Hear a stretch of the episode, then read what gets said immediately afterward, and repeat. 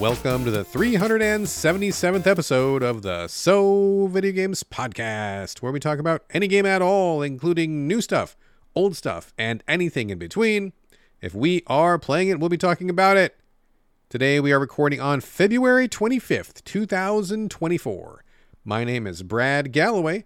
I am the editor of GameCritics.com, and I'm also 50% of this here show. With me is a man who's just full of surprises, Carlos Rodella. I got a big surprise, and it's for you. Oh, I hate surprises. What is it? Well, it's a surprise for you and all of the listening audience Okay, hit me and them. and all of us. Here it is: is uh, I brought back our YouTube channel. Oh, snap. Okay, what uh, what motivated you to do that?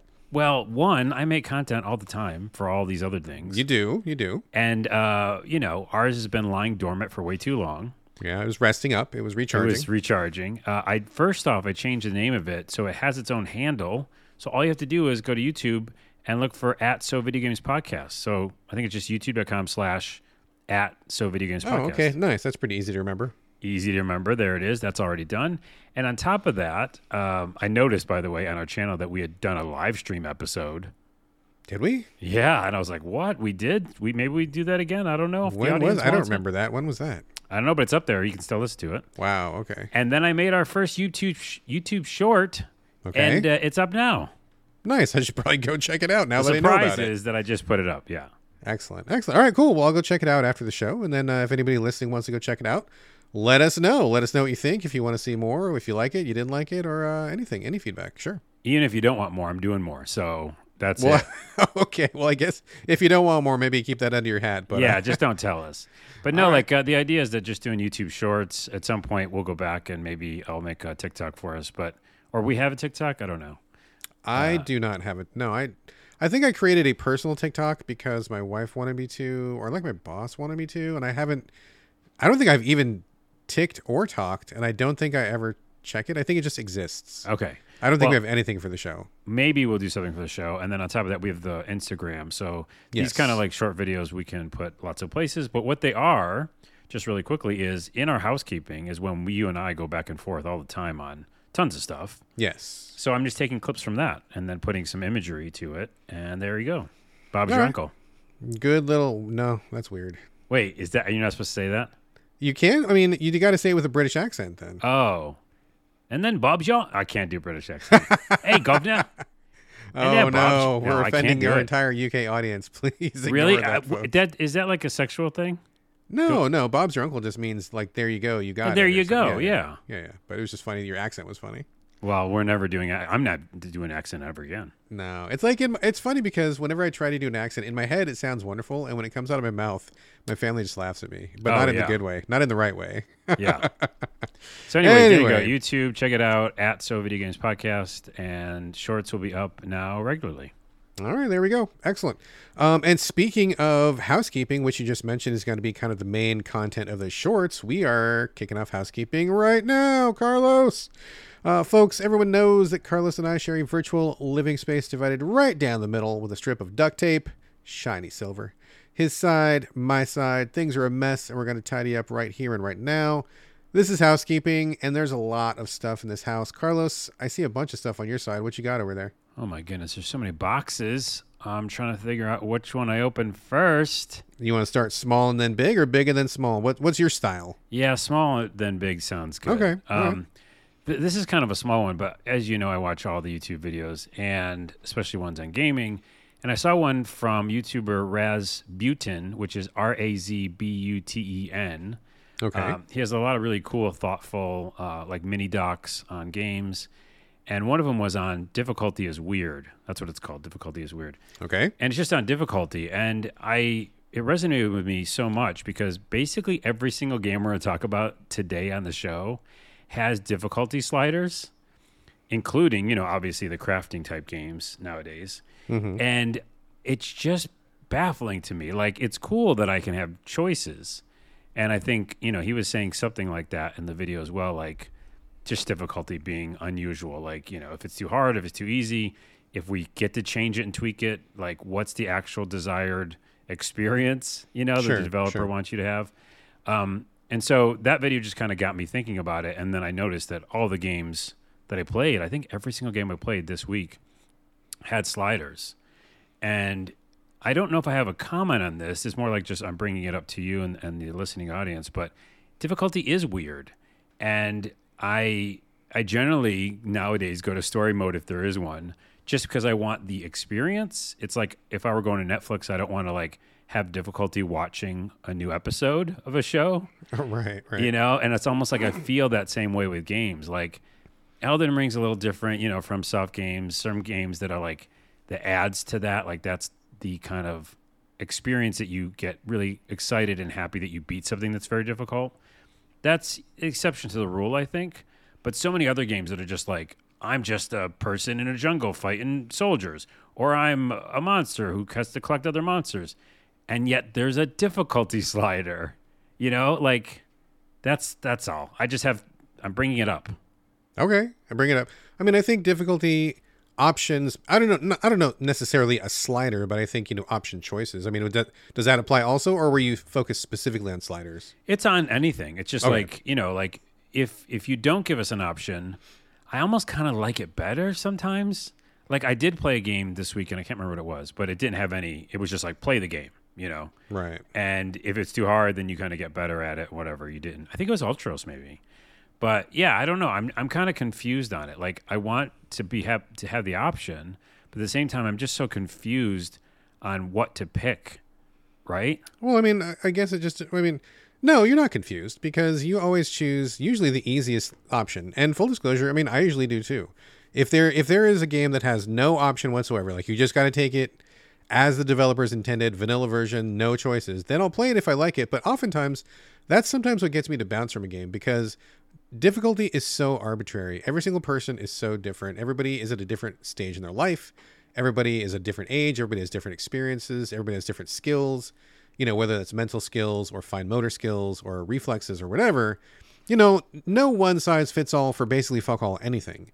And so, whenever I get into a game, I do not trust that the developer is going to create an experience that is going to be accessible and not only accessible but like comfortable and enjoyable for everyone. I mean, I see some developers who make the games very easy. They want everybody to play. That's fine.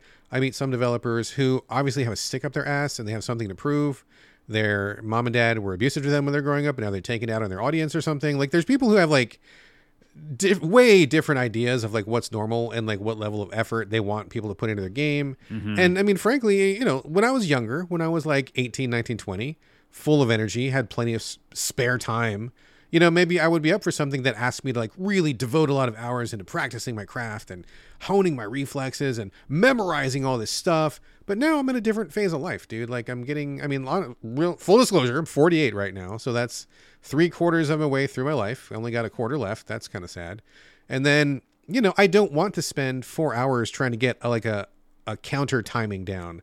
I don't want to spend four hours grinding a bunch of like low level slime so that I can survive level two because the boss is too hard. Like I, I just not going to do that. And so for me at my stage of life and where I'm at, I want a, a fun experience. I want to see fantasy worlds. I want to see good writing. I want to see cool character moments. I want to see that kind of stuff. And I don't want to work that hard.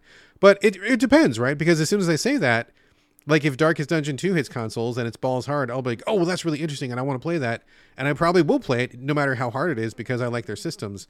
I mean, it, it again comes down to the developer, but I just think having having the option is better than having no option. And so people can always play the vanilla version if they want. All you got to do is push start.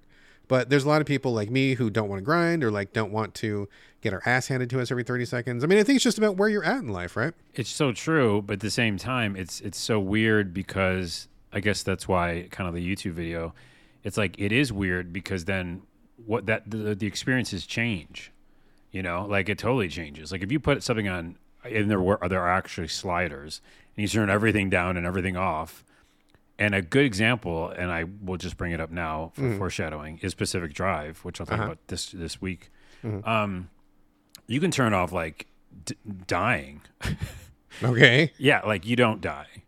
So that just changes the game, Sure, right? Because sure. now you're not worried all the time, and that kind of anxious thing that they maybe wanted you to experience, you're not experiencing. So that's why it's just it's interesting. It's like it's not like any other medium where, like we talk about this all the time, books and sho- shows and movies. you've got options on how you, how to do it. It's more like you know there is one vision and that's it. You'll experience it. Oh, sure. But I kind of take issue with that. Not what you just, I mean, kind of what you just said, but not you personally. But like, you know, the vision, it's like people, like I just said, people's visions don't always match up with everything. And if, if you want to like experience some auteur's vision, then yeah, just push start and you'll see what they wanted you to do. And maybe that'll be a good fit for you. Maybe it won't be. Um, but it's like when you go to a Thai restaurant, man. Like you go to a Thai restaurant, there's not just one level of stars. I mean, you know, it's like, oh, how spicy do you like it? Are you like a person from Thailand who wants five plus stars? Are you like a vanilla white guy? This is your first time eating Thai, so you should probably have no stars. I mean, there's not there's not one right way to make the dish. I mean, a chef can make it in their home, and like maybe in their own home, they're like, well, I'm a I'm a four star guy at home. Okay, cool, but that might not be the right level of stars for me. That means I'm just not going to eat your food. Period. I mean, it, it's such a fine thing that really depends so much on what people want and someone's predefined experience oftentimes is not a good experience for me. And so that just means i just don't experience that at all. And i guess the question then has to come down to to a developer would you rather have somebody experience what you did in some altered way with options that you gave us not like we forced you you gave it to us or not at all? And i think most of the time uh, people will say, "Well, yeah, I want you to experience what I did. I did some great art. I did some great mechanics. I have some funny, funny bits in my story. I want you to, I want you to experience that. Cool. And if you're a developer who's like, nope, my way or the highway, get the fuck out. If you can't hang with my difficulty, I mean, cool. Thank you for letting me know, and I'll just see myself out. So you know, Yeah. I guess it depends on where the developer's coming from too. Well, also the food uh, analogy is a little different because you know in these kind of games, just like uh, shows and movies, there's like characters and story and plot and climax, and I don't know if you have all those kind of experiences when you're having Thai food, but But the same um, concept of not one size fits all, and the person who is consuming the thing has to also have some input as to what kind of experience they want. Do you want to leave with a full tummy and feeling good, or do you want to leave with fucking fiery, bloody ass diarrhea? I mean, it depends Jeez. on where Had you're at, right? There's no one right experience. had to be descriptive about it. Okay. Anyways, and yeah, I'm I'm kind of playing devil's advocate here because I like having the option myself. And this week, as you'll Yeah, you take advantage of it all the time. I picked all the time. Yeah. There's an interesting topic. Maybe it's a YouTube short now. Look at that. Um, Get the get the diarrhea part in there. oh, that's not. That's out for sure. that's out of there. It's out at high speed. No, stop it. Okay, next thing, which is actually related. Uh, Elden Ring. Speaking of FromSoft and difficult games, the DLC finally the trailer came out and a release date. What's it called? Shadows of the Erdtree. Is that what Bird it's called? Tree, yeah, and June 16, I want to say June something. Cool. So you know, not till summer. We don't have to worry about it now. But they did say it's definitely going to be less open world and more kind of like focused areas that you're in. Hmm, yeah, yeah, I would imagine so. Old school Dark Souls, almost in a way. Um, but all the bosses looked awesome, and I know that I will jump back in and be totally obsessed with it because Elden Ring was one of the first times I've ever been obsessed with a FromSoft game, and um, if you can use the same character, I'm guessing. Hopefully, Oh yeah, of course. Yeah. yeah. you- so I'm to go back and revisit that character. It's a badass character I made, so I'm excited actually. I'm kind of excited. I'm actually kind of not that excited either, though, because um, I have a pretty spotty history with uh, FromSoft DLCs. I think usually they come too late. Like I'm usually playing the game pre-release. You know, okay, I, am I an edge case, a special case? Yeah, Yes. I'm a, I'm a I'm an editor. I'm a reviewer, so I have an experience that is different from most people.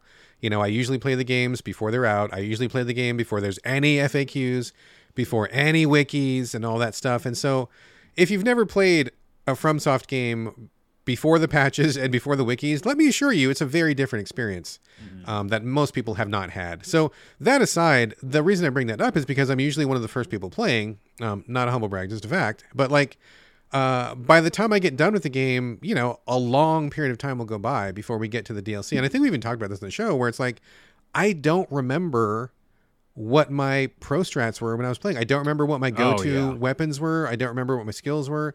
I probably won't even remember the buttons. And so most of the time when From drops DLC, it's post-game level difficulty. Like it's not going to be beginner level difficulty. So I'm going to have to go back to the game and be like, okay, so what weapons were I using? What techniques were I doing? What spells was I doing? How does this work again? And then and then to get my feet back under me, and then go into something that's probably going to be end game or post game difficulty. Oh, I mean, honestly, I'm kind of Yeah. not looking forward to it. Well, uh, you just brought up the point again. Back to our difficulty thing. That is right. First off, we always say this on the show. Anytime you go back to a game, even a week later, Yeah. you have to remember the controls. Um, I'm playing usually like five games at a time, so I'm always doing Same, that. same, same. So, um, and then difficulty, I wonder, Elden Ring didn't have No, any there's sliders, no, right? there's no difficulty. in yeah, yeah. So it is just going to have to go back to the game and just grind for a bit and get back, you know, get back to I mean, that's we that's problematic though, right? Because when we were watching the trailer, my whole family got together to watch the trailer because we all played Elden Ring. My wife and I finished it. We played like 90% of it together, which was fun. My son played a little. He didn't finish, but he got, you know, 20, 30 hours into it. Um, and we were all like, okay, so which one of these bosses is the new Malenia? Which one is, is it? This one? This red guy with the sword? Could be. yeah. What about this other big animal? Oh, that could be the next Malenia. Like who it is. And like, I don't know about you, but like by the time I did beat Malenia, I mean, I had been playing the game for, I don't know, what, 100 hours, 150 hours. So 150 hours of practice under my belt to get me to the level where I could defeat Malenia, who is, you know, who's widely regarded as one of FromSoft's more difficult bosses, I think. Um, so they're going to up it, right? They're, they're totally going to up it. They're going to try to up themselves because of you know let me solo her and whatever and all That's the all the videos that were made they're gonna be like oh oh you guys think you're good huh well we're gonna give you Malenia times two and then it's gonna be like you know it'll be like my stopping point probably because i'm not gonna put that much time into it to get get those skills and reflexes back right like that's that's a long time to put in to get that good and now I'm, it's gonna be like oh well i got to that boss and it's like well, you know whatever I I'll just know. I'll just say to that, um, Melania, Melania, whatever you want to say, Yeah, yeah. her name, but she was optional. You didn't ha- like the, the main storyline. I beat. You didn't have to. You don't have to be her. yeah she was like in an extra area and stuff but Yeah. still like i mean how good does it feel and i mean by good i mean not good to like know that there's a boss who just like stomped on you you know that doesn't feel good No, but um, my point is, if this uh, DLC comes out and it's mainline, it's like here's the main core thing you should do, and then try to beat it. I'll probably still try to do that. But if there's like eight optional bosses that are like super hard, I just won't Yeah. fight them. You know. So I mean, but that to me feels terrible. So I can't. really, oh, I That I'm doesn't sit with well that. with me. Yeah, I I'm can't- fine with I it. can't hang that. Okay. Anyways, that's a thing. Uh, I just thought I'd bring it up because we we've definitely talked about Elden Ring on the show a lot. Yep, yep, yep, yep. And then I saw a trailer for Kingmakers, and I'm all in. Um, I didn't know what this was, but this developer made a game called Road Redemption, which I'm going to talk about next episode because I'm playing it right now. And Kingmakers trailer, it, it shows like um, it's like Mount & Blade, like a bunch of warriors fighting each other. Oh, that's right. I saw this. It was like a thousand medieval warriors on a battlefield or something, right? Right, but that's the beginning. And then 20 seconds in, a guy drives into the mess with a truck, like a regular pickup truck. What? I didn't And see he, that. part. yeah, and he plows through all the soldiers, and he gets out, and he's got a machine gun. what? and, oh, he- I and- better go back and, watch that. and you control him okay and i'm in love with this game already and it comes out this year i think. And um, and he's got all of a sudden it shows a bazooka and there's a helicopter that flies over. So it's like mixing the worlds together Oh, like man, I didn't see that because I saw the PR email and I'm like, oh, it's another one of these medieval political oh, dealing. And I watched the first five seconds of the trailer. I'm like, yeah, whatever. exactly Oh, they man, I you watched- do that It's 20 seconds in You got to get to the good stuff quicker, people. Get to the good stuff quicker because I got I, so I don't time. i'm okay with them because basically they did what you said they set you up for like what you thought and then they and then they rug pull, and usurped did. it or whatever. Yeah. Anyways, so they have made a few games, and one of them is Road Redemption, which is a bike combat game, which is over the top and ridiculous. So I just purchased that. I think it's five dollars on Steam right now because it's older. Um, to kind of get their vibe, you know, because I can't get Kingmakers yet. Okay. But I am just telling everybody I can find uh, about it because it just seems funny and interesting. And the very end of the trailer, they show sci-fi, so it's like All right. All right. yeah, I am the crow has been eaten. I'll go back and watch more of that trailer. It just like it just started off. I was like, whatever. Did, know. Not interested, and then I I bounced. know. Should have got to it quicker. Anyway, okay. In closing, and I'm not going to go into the Xbox stuff. I was gonna. I wrote it down, but we're I'm over it. AAA, AA, Palworld, Helldivers 2. It could be a whole discussion. I'm kind of over it for today. Um, Indie Revolution might be coming. Who knows? AAA's in trouble. Blah. Uh, go watch our YouTube short. It's actually on that. But uh, Nintendo Partner Direct happened, and you know you have a Switch.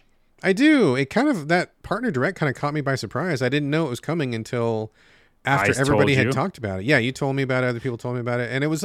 Did it come at a weird time? Did it come at nighttime on Japan time, or was it during the day? I think it was during the day, but the fact is, I think they delayed it just day wise because of Xbox. Yeah, I don't Um, know. It just like I, I was all of a sudden like my timeline was blowing up with Nintendo stuff. I'm like, what? What's going on? And then I, you know, you told me about it. I had to like do some research and stuff. So yeah. Anyway, tell us, Carlos, partner Oh, direct. I don't. I thought you watched it.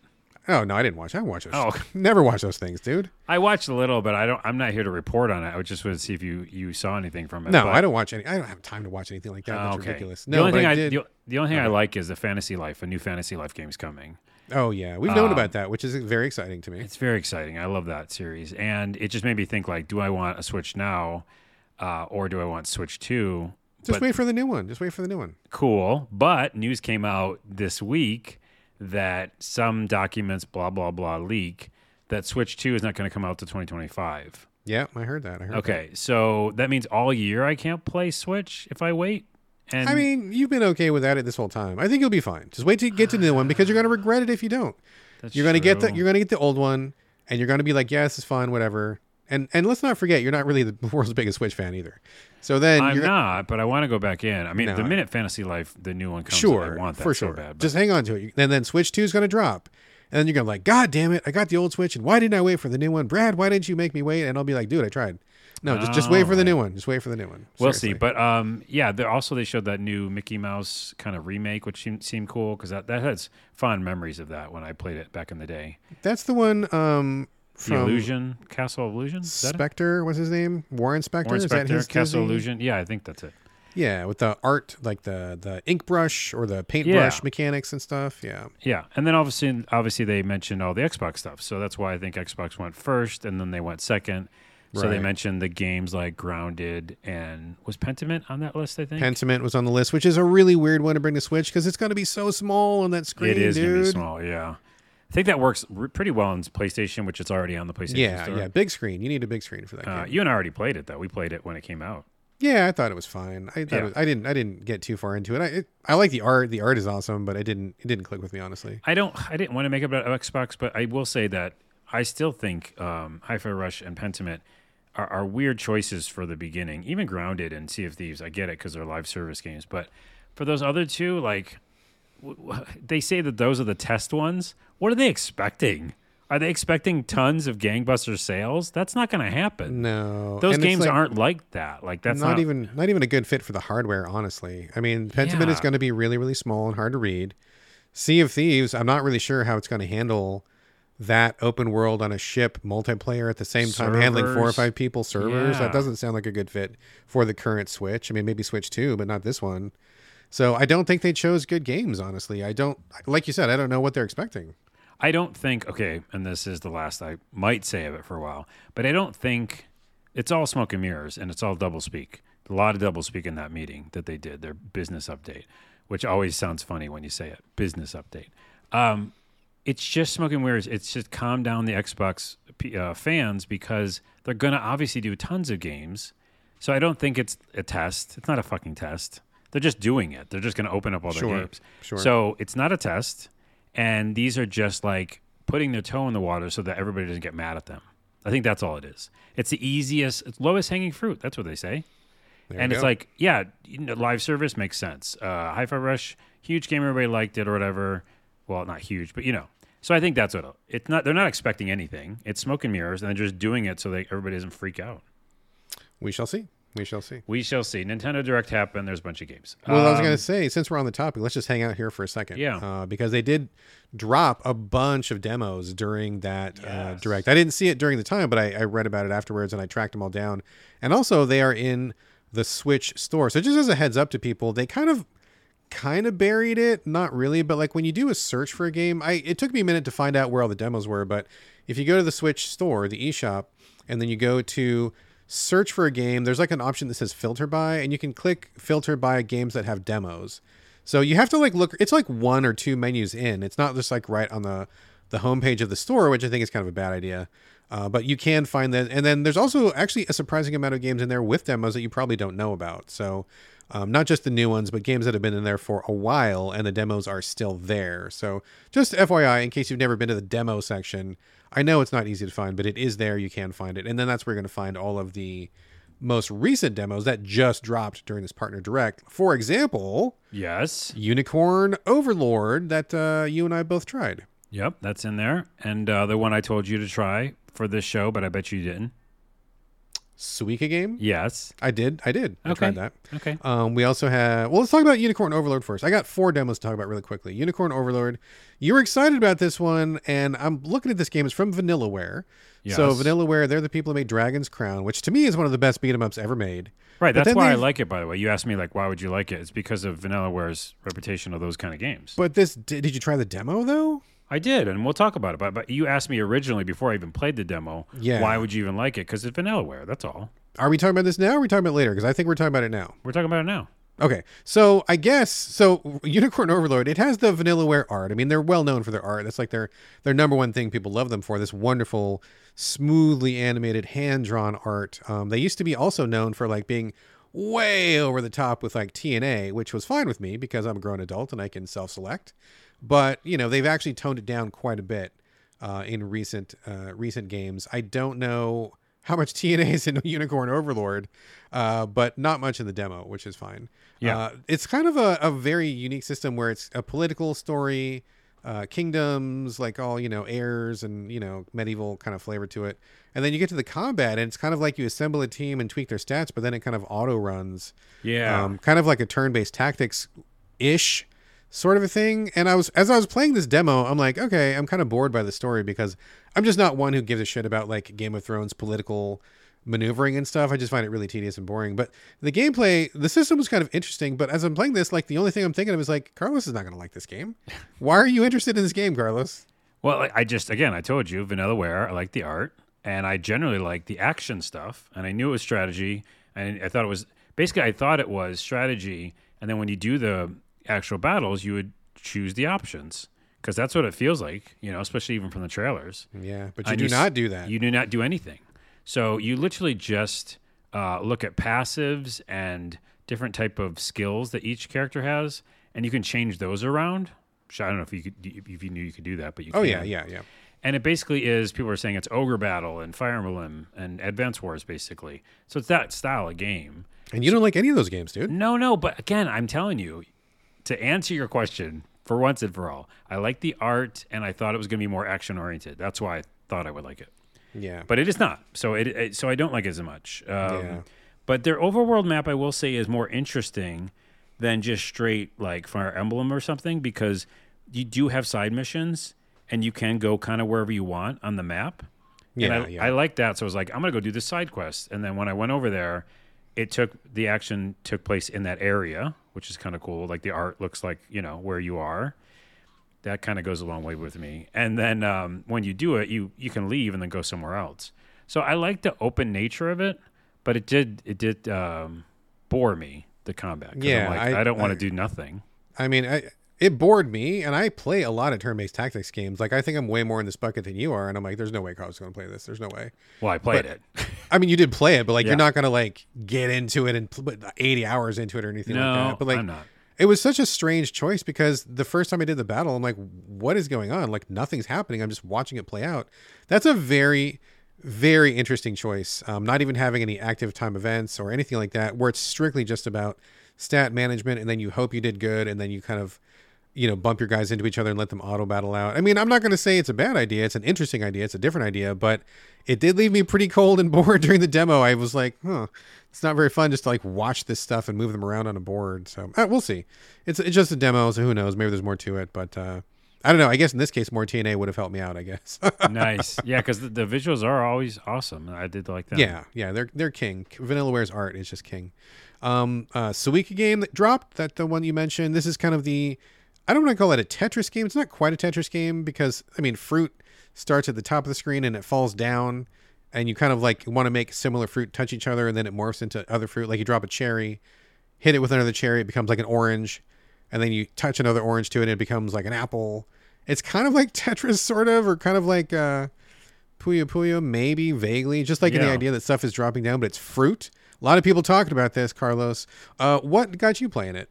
Well, I wasn't playing it. I was watching people play it on my work. So when I worked at Crown uh, with Twitch, Okay. we, a lot of our shows we were having that game on because it's just so easy to kind of just chill with and have like streamers talk to each other while they're playing it and Yeah, stuff. Yeah, yeah, yeah. So I just watched it and I was like, oh my goodness, this is a whole world. Like people like there's a community behind this game that just like look at strats and stuff like that.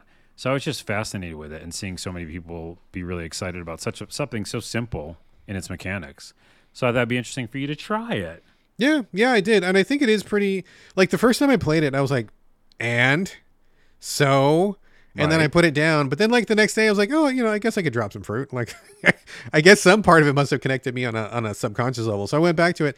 I don't play it during the day, but like I think um, for the last couple days or so, I've been playing it like right before bed. And you know, I'm always Mm-hmm. I'm always looking for a bedtime game, and it's like the most chill. No penalties. Like you're just dropping fruit. Maybe it matches up. Maybe it doesn't. There's no time. If you die, it's just like, oh no, would you like to try again? It's okay. You know, like they don't even they don't even like make you feel bad for losing or anything. So I think in that respect, it's definitely got some merit. I'm definitely coming back to it like once or twice a night before bed. So Well, there you go. It's a relaxing game. Yeah, super relaxing. Uh, another demo that dropped was Pepper Grinder. Did you try this one? No, but I've seen it before and I know of it. Um, you drill through things. Yeah, yeah, it's coming from Devolver, which already made me sit up and pay attention a little bit. You know, we're big fans of Devolver. That every game they put out is not a huge win with us, but I think we both definitely can agree that they try new things and we respect what they're doing. Oh yeah. Yeah, for sure. We're big fans of Devolver. So this is one. Um, I love the pixel art style. It's kind of like pleasantly chunky in a way. Uh, and you are like this girl on an island. You find a drill, and basically, it's got the mechanics of where you can hit guys with your drill, but then you can jump into not every piece of dirt on the screen, but like specific patches of dirt. And then when your drill gets going, it pulls you along. So you're kind of like zooming through the dirt on your drill, like you're almost like on a rocket or something. And you can um, turn around, you know, like 360 degrees of movement. And you got to try to like aim yourself so that when you jump out of the dirt, you hit like the next patch of dirt. Usually you're jumping from dirt to dirt. Sometimes there's dirt up above, sometimes below. Sometimes you're avoiding enemies, or sometimes there's a big gap, and so you got to like time your your dirt jumps to like drill properly and get enough momentum going. Um, I watched videos of it, and I was like, "Eh, okay, whatever. But then once I actually played it, it actually feels way better in the hands than I thought, and I think that's actually the the, the main selling point. Is it feels very intuitive and it feels very good to move your person around in the drill, like way better than I thought it did, better than it looks anyway. And so once I started playing it, I'm like, oh, okay, yeah, I get it. This is this is way more fun than I expected. And I spent a lot of time like zooming around, getting all the gems in the dirt, and looking for um, the best places to jump to look for hidden spots in the environment and stuff. So it ended up being a lot more fun than I expected. And I I was gonna say I'm not looking forward to it before the demo, and this is one of those rare demos that did its job, and now I am looking forward to it. Okay. Wow. Yeah, yeah, Yeah, I'm it's sold. that one that you have to play it to feel Yeah. if you you dig it or not. you definitely got to play it. There's something different about controlling it, just how smooth and, and intuitive it is. Um, the last demo I'm going to bring up was Pocket Card Jockey Ride On. Did you ever play Pocket Card Jockey or jo- Pocket No. Jockey Card? No, Pocket Card Jockey. I don't having know one of those any moments. of the words you're saying. It was on 3DS. Uh, it was one of the big 3DS Really? download games. Yeah, it was huge on 3DS. You never played it? Oh, now I'm looking at it. Yeah, I played it probably. Uh, it's that little. It's like the horsies. Yeah, yeah. I'd be I'd be shocked if you didn't play it. Just I mean, so many people were talking about it. It was like one of the big games when it dropped on 3DS. Basically, it's a you it's a horse racing game sort of. It's kind of a strategy game sort of. It's also a solitaire game sort of. And so basically all those things are mixed together.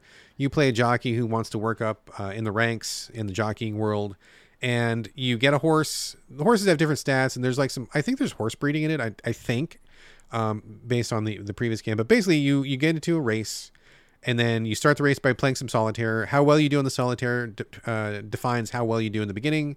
You get to the middle of the race, you do some more solitaire. That builds up your energy. If you can clear the whole board, you get a big boost. If you only get like half the board, you get like half a boost. And then you go in the home stretch, and there's some positioning strategy where you want to not bump the other horses, and then you you know got a time when to do your whip to give your horse a little extra boost and then you uh, finish the race and then you get some rewards and kind of do the whole thing again it's a very very chill and relaxing it's not action oriented at all it's really about playing solitaire and managing stats and numbers and energy of your horse and stuff like that very cerebral and uh, i think this is probably another good one to do like before bed where it's not like it's not going to get the adrenaline pumping, but there's enough to sink your teeth into and to think about that it's enjoyed, enjoyable to play. And you might want to just like, you know, one or two races a night and kind of work your way through the ranks, you know? Yeah, if you had a Switch and I don't have one and I can't have one all year. That's fine. It'll be fine. It'll still be there by the time that you get your Switch. You'll be much happier when you get the. Uh, Okay, you're gonna not let next me get one. it. But by the way, um, and that sounds cool. Again, it seems like an old school game kind of brought back. Um, but what's that card game everyone's playing right now? Um, Oh, B- uh, Balatro or Balatro. oh, you got it. See, this is why I ask you questions. Yeah, I'm going to actually talk about it in the, in the show in, In just this a show? few moments. Yes, I Really? I'm Yeah. like ruining all the surprises. No Um, problem. I'll, I'll hear a review, review, but I think it's on every system right now. I think it's everywhere. Yeah, everybody's Yeah, talking I about saw it it pop right up. now. Yeah, Okay. yeah. Uh, I have one more thing, and then we can go. Before you do that, Oh. let me just give you a little surprise edition, which I wasn't planning on talking about. It's actually really stormy at my house right now. I don't know how it is at your house. Oh yeah, it just it, it. I was just going to mention that. Like my windows right now continually are like, like you know, coming in and out of the room because so they're like bending with the yeah, wind. yeah, yeah, yeah, yeah. Um, but it's sunny and it's that that's like a dangerous thing where it's like it's about to get dark. It's really dark. I am further south than you are, and it's really dark. And we've got like that windy, sideways going rain right now. And I just noticed my lights are flickering. Oh no! Okay, let's So- hurry up. Let's hurry up then. I know. I'm just saying, just if we all of a sudden disappear, you know that my power has gone out, and we'll we'll circle back and finish. the well, show this later. is not a live show, and yeah, you're telling me because then we'll just We got to give we'll some edit suspense it. for the listeners. Now they're going to be wondering, oh no, is Could Brad happen going to at any disappear? moment. You never and then know. I'll just stop the podcast there. You never. It could happen. So It anyway, could. it Okay. is stormy as fuck, and my lights are flickering. So we'll Oh see. my goodness. Okay, it's coming my way, which is Yes. interesting. Yes. So, and by the way, it is windy as hell here, though. Yeah. Same. Same. so, okay, same. let me quickly tell you this before the lights go out. Go for it. Um, this is so exciting. I'm so excited for this.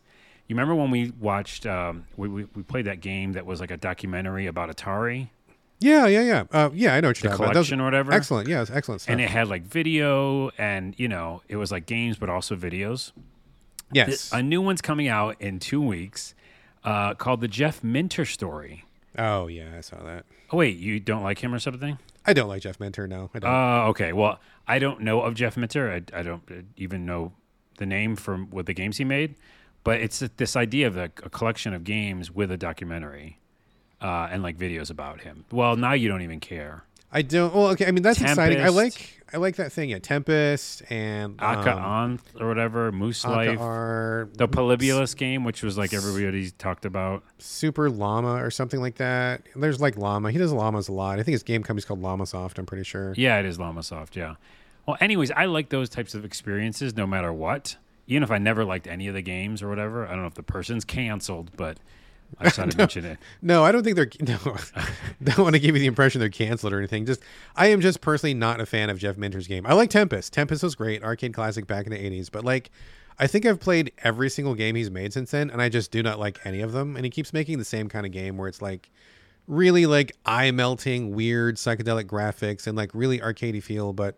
They just have not connected with me, and I get a lot of PR about his games, and I'm just like, don't care, don't like him, whatever. Right, so well. he's not canceled or anything. It's, it's just personal preference. Oh, also, Polybius was like this huge thing about like, is this a government uh, project to test psychoactive? Remember the whole thing? Was it was it actually really a game? I thought it was just urban legend. Uh, well, it's in there. I think it's in this documentary. I, video I know what you're talking about. I never. Yeah. Yeah. I was just like, I don't know. Anywho, that's a mention. Never mind. Let's get to the games because we might lose some power. That is very true. All right, folks, that was housekeeping. Uh, before we get to the main portion of the show, got to remind you all you can help support the podcast by going to patreon.com forward slash the So Video Games Podcast. Every little bit helps with the cost of hosting, including upgrading equipment and picking up any games for the show if we're not able to get codes. Also, if you chip in at the $5 level or the five pound level, you'll be invited to join us in our members only Discord as we just got another subscriber at that level. Nice. Thank you very much. A special heartfelt thanks to Paul Grillberger over in the UK. And I only know that because uh, the Patreon email came in as a five pound uh, contribution. So thank you very much because you're actually giving more than five because the exchange rate is uh, is is a little lopsided. It's more favorable to the UK than the than the Americas right now. So thank you, Paul. Thank really, you. really appreciate it so much. And you can look forward to getting a personal Discord invite from me after this show is recording. And in fact, you probably already have it by the time you will be listening to these words. But again, thank you so much. And thank you to all of our current Patreon subscribers. Every little bit is greatly appreciated since the cost of friggin' everything just keeps going up every goddamn month. I don't know how that's sustainable, but here we are. So thanks to everybody chipping in. And uh, regardless of all that, you can always rest assured that whether people contribute or not, we're not going to ever paywall anything. I don't want to be that kind of show. So, regardless of whether you pay, you're still going to get the same great show free of charge every week, nothing held back, because we love you. I'm, I'm still think I'm on the fence of that. I think I might paywall our show. I still might. I might like we're not just we're, we're not paywalling anything. executive decision. No, we're not paywalling. Every anything. episode is 99 cents. Yeah. Nah, that's what I'm nah, doing. nah, nah. Okay. Anyway, he's joking. All right, let's get on to the main portion of the show. We got lots of stuff to talk about. Carlos, kicking it off with you here with Sheepy. Uh, I don't know anything about this. Never heard about it. Surprise me as always. What's Sheepy all about? Well, for one thing, it's a free game, and for another thing, because I watch all the YouTube videos, um, I get a lot of recommendations in games because I'll just be listening to something and they'll say uh, something about a game, and that's how I found about this. Someone was just talking about indie games, and then they're like, "Oh yeah, and about Sheepy, the one that game made by that person who makes music," and I was like, "What? I'm interested." So it's just a simple platformer platformer for free. PC or mobile? Uh, PC, PC. It's on Steam right now for free. Free is awesome. Okay. It's like a heavily like super well made game. It's not like um I don't know, it's just like high production values. Think like Ori and the Blind Forest. It's like beautiful. wow, really that nice, huh? Yeah, it's really beautiful and you play as a little sheep. It's a 2D game and it's a short uh, you know, they call it handcrafted pixel art platformer. Um, about a little sheep who comes to life uh, in this kind of abandoned factory underground. Wait, And wait, wait. Sheep are already alive. So what is he if he's not already alive? sheep? Is he a dead sheep? Is he a well, I think sheep? in the beginning you basically are dead. It just shows like a little, uh, a bunch of things kind of like lying down on the ground, like is it a they're- not slaughterhouse? moving. No, it's just a little sheep, and he just happens to be like not awake. And you do like this energy, and you put the energy inside him, and he wakes up. So I don't know why. Weird. Okay. Anyways, as you go kind of explore this little factory and these weird different places down underground, you realize, you know, through story and cassettes and stuff, uh, cassettes of like actual audio of like that this is like this weird place that people have been working and it's dangerous and there's like skeletons around and you're just exploring it. Um, but really, what the the draw is for me is the music's amazing because Mr. Suicide Sheep is the name of the developer slash creator, and they make music. Like that's their main thing is to make really cool, weird, electronic, uh, and beautiful orchestral music. So this whole thing is like put your headphones on and just vibe, right? Oh, okay. All right. So it's yes, it's a 2D platformer. Yes, there's a couple little bosses. Yes, there's like some things you need to do, uh, you know, platforming wise and not die. But a lot of it's like storytelling, eh, which I'm always a big fan of. Like, just give me an experience, kind of like we said earlier. There's no difficulty. It's just like I think this was the game actually I was thinking about, where you just go in and like you know try to do this thing, and if you don't do it, just we'll reset you and do it again. You know, a la Meat Boy or something. Gotcha. Gotcha. Um, but it it is just like the music's incredible, and what's so cool, and the the vibe is haunting, and this weird underground area, and then also like there's some landscape stuff. But um, there's a moment that's one of those like click moments that it's like, like for me the ending of Braid, and for me like other moments in games where you go, whoa, this experience is so crazy. I wasn't expecting this, and it's blowing me away. Um, so in this, and I'm going to spoil it because I want people to play this game. You can, you know, you get new things like uh, new abilities, like you get a double jump and can grab onto things and stuff. But at some point, you get a, a run button, and it's just kind of like you do this kind of running start, and then you run really fast. And when you run fast, you can like break through things, and it just feels good. But you have to do it on this like one level where all of a sudden as you take off, it does that thing where it zooms out so you can show like the whole map kind of thing, oh yeah, yeah, yeah. right? It's a moment, you know, like um, Oni or some of the other games we talked about. Um, I'm trying to think of all the good examples where it's a platformer and you kind of it sh- it pushes out like Limbo even. Yeah, you just you get a really really wide view, probably because they need you to see something that's coming. Is usually what happens. Yeah, and this is what this is. The music kicks in. It's like perfectly, you know, faster now, and it just fits the whole vibe.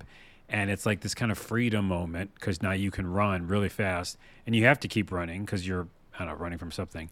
And there's these portals in the area that you can jump into, and they warp you, and it's almost on the rhythm beat, you know, of the song. Oh, okay.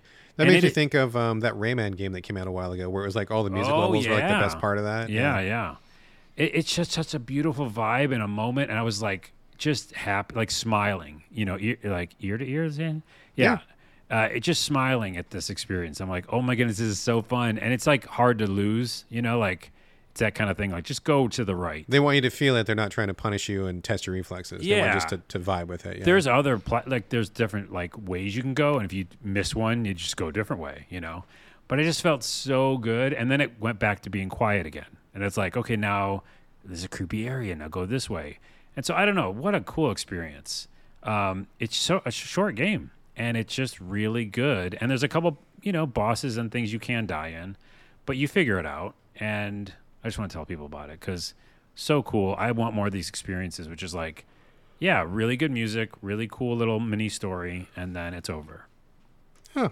Excellent. Sounds like a very, uh, very cool thing to get into, and especially double cool because it's free. I mean, why you're losing literally nothing but perhaps time, and if it's not a very long game, then that's not much of an investment. So Yeah. take it, give it a shot. Why not? Take a Oh, chance. it, why why they came to life is the plushie. That's what I just read in their description. It's a it's a Oh, sheep plushie. Okay, And at some point you find a, a bear plushie, and he is not nice.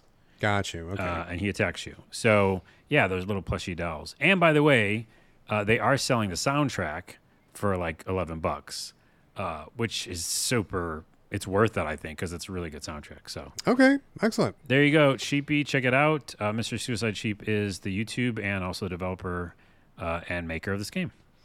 There we go. Check it out. That's a check it out for sure. That's a check it out for sure. All right, moving on. Let me talk about a new game that I uh, am playing for the show. Got sent a code from the publisher. Thank you very much. This is a weird one because apparently I didn't realize this, but it's been out on the Switch uh, since 2022. Uh, it never caught my attention. I don't think I've ever heard of it before. It must have just slipped past my radar. But they re-released it uh, on PC and Xbox. It just came out like literally, I think, one day ago. Uh, but I've had code for like about a week or two weeks. Uh, it's called Captain Velvet Meteor: The Jump Plus Dimensions. Have you ever heard of it? What? No. it's a crazy name. It's a it's a bizarre name, and I I I watched the trailer for it. I'm like, oh, this looks interesting. It looks like turn-based tactics, which is one of my favorite things to play, uh, and it looked kind of different and interesting. And I was like, yeah, let's give it a shot. What I didn't realize was the jump plus dimensions. I think are are a reference to uh, jump like uh, manga. Like I'm not Ah, super like in the manga Jump? world. Yeah, I think maybe Shonen Jump is what they Yeah. were referring to, which I didn't realize. I'm not uh, Mr. Anime slash manga, but I think once I got playing the game, I'm like, oh, okay, I get it now. I see what's happening. So it is uh, isometric turn-based tactics, uh, but a pretty interesting spin on it. Basically, the story is you're a kid who's living in France, and you are. I mean, you must be at least partially Japanese. Uh, they don't really specify that, but you're living in France. You got to move, and you're super bummed because you're leaving your school, you're leaving your friends, you're leaving your house. Uh, but your family is going to go live with your grandma who's in Japan. And so you move, and then the kid is just like, ah, I got no friends and I'm lonely and this sucks and Japan sucks and I'm having a bad time. And so what he does is like he escapes into his imagination to kind of, you know, smooth that over. And in, in his imagination, he is Captain Velvet Meteor. I'm not sure how he got that name, but that's the name he comes up for himself. Uh, his best friend is a robot, and in re- real life, it's a Roomba, but it becomes like a robot in his imagination. So it's like his best friend. And they go on these adventures, and the people that he meets in his adventures are his favorite characters from the manga that he reads. But not the actual ones, or because of Well- copyright and stuff. No, these are actual. I mean, yeah, these are real ones because I looked them up because I didn't know. Right? I'm like, I'm like, the very first guy you meet is a guy from. Oh heck, I don't know. It's like, I forget. It's like a guy that turns into a big kaiju, like Kaiju Eight or something like that. It's a manga I wasn't familiar with. I wasn't familiar with almost any of these, so I looked them up, and they're all actual, like real world manga. Wow. So I wonder how they got that the rights to do it. That's kind of cool. I mean, maybe because Jump is in the name, maybe this is a co-production with Shonen Jump or something. I'm not sure, but basically, so what happens is he all the all the people he meets in his dream world, which is the turn-based tactics area. In the real world, he's walking around the house. You can click on items, you know, put your shoes away, look at things, pet your dog. But then, like when you imagine things, you go into turn-based tactics world, this alien planet, and you meet these characters from the book. And so the first one he meets is like this guy from I think it's called like Kaiju Eight or something like that. And so he's like, "Who are you? Oh, you're the, you know, I know you. You're my friend." And then they they go on this little adventure. Um, and the next one is like this girl who's like a psychic or something, but she's also like in a swimsuit. I, I don't know what she's from, but anyway, if you if you know manga, you probably recognize like every single character in this game. I don't, and that's my my full disclosure is I don't know who these characters are, but still a really fun game. Uh, spoiler: I thought this game was pretty awesome actually. Um, so once you get into the turn-based tactics, it's a really, really wild spin on turn-based tactics. It's hyper streamlined, hyper fast, hyper focused. I don't know that I've ever played turn-based tactics as fast as it goes in this game. Um, again, not real time. You can take as much time as you wish, but like basically, it's all about positioning. So you, uh, Captain Velvet Meteor, and whatever your friend is in this particular level, the friends change on each level. Um, so it's you and one other person. You only ever have two people on your team. Uh, what happens is like these monsters will come towards you in these very small levels. It's very small and contained, and then you got to figure out the best way to approach them. You can separate out and hit one monster or maybe two monsters. Like Captain Velvet Meteor's got a gun, and then your partner usually has a different attack. The Kaiju Eight guy he hits like three guys in a straight line horizontally. Uh, the swimsuit girl I think does a I don't know what she does. She does like a circle or something like that. Anyway, your partners have different like attack shapes. The whole ground is separated into squares or grid. And so you can see exactly where enemies are, where you're going to hit, all that stuff. Doing solo attacks has the highest attack value, but you can hit fewer people. If you do a side by side team attack, you can hit way more guys. You can hit like 30 guys at once, uh, but the attack power comes way down. So it's good at getting rid of mobs, but not good at fighting bosses. And then you have another third attack, which you earn by killing small guys, build up energy meter. And it's like a, f- a front and back attack where one person in the front, one person in the back. And that gives you like both range and power both. So you've got small range, high power, wide range, low power, and then you've got one that kind of combines them both. And those that's all you have. That's it. There's nothing to equip. There's no stats. There's nothing. It's just that's what you have for every level. But it changes because your partner changes. So like your partner's ability and their um, the area that they cover slightly changes. So that's where you get your variety. Each level is like an imaginary thing. So in the very first level, um, they brought their dog from Paris, and the dog is in a bad way. He's very upset. He's like sick from the plane. He's in a new yard. He doesn't like the smells, and so he's crabby, and he uh, he growls a little bit. And so in your imagination, the boss of the level is like this giant dog kaiju monster that you're fighting. Oh, that's cool. Yeah, yeah. So you go through the level and then you fight the monsters and you're doing this really, really fast, like position, position, and then you like really each level, each each turn is like, which of the three attacks do I want? Do it. Which of the three attacks do I want? Do it, do it, do it. Just like going fast, going fast, going fast. And then you get to the end of the boss, it's like this giant dog, and he's like woof woof, and like he's got like a weird like helmet on, and he looks like a monster kind of, but he still looks like a dog. And you're kind of like, um, you know, doing uh, attacks in that area. So it's it's really really well put together. It's so fast, it's so streamlined, it's so slick. Um, I really like how it plays a lot. Like it's so fun, even though I'm totally lost on the anime references. It doesn't matter because I think the mechanics are so solid and it just is so easy to play and so so interesting and neat. Like it's one of the best examples I think of taking something that you like and like just absolutely just like stripping every fucking ounce of fat off of it. Like there's nothing in there but the absolute basic necessities of what you would need to make this game work. And it just like it's like Quicksilver, man. It just like goes through and just plays so smooth and nice. It's really fun. I think it's really great. Yeah. The um, you finish the levels, you go back to home, and then you go back to the real world, and you putt around a little bit. You know, click on some drawings and talk to your mom, whatever. She gives you some chores, clean up the yard, put away your shoes, and then you go back to the fantasy world, and then do more turn-based tactics. Um, it's really good. It's really fun. I think it's awesome. Um, I think if you know what the manga is, you're probably going to like it way more. But even though I don't know who the manga characters are, I think it's still super awesome.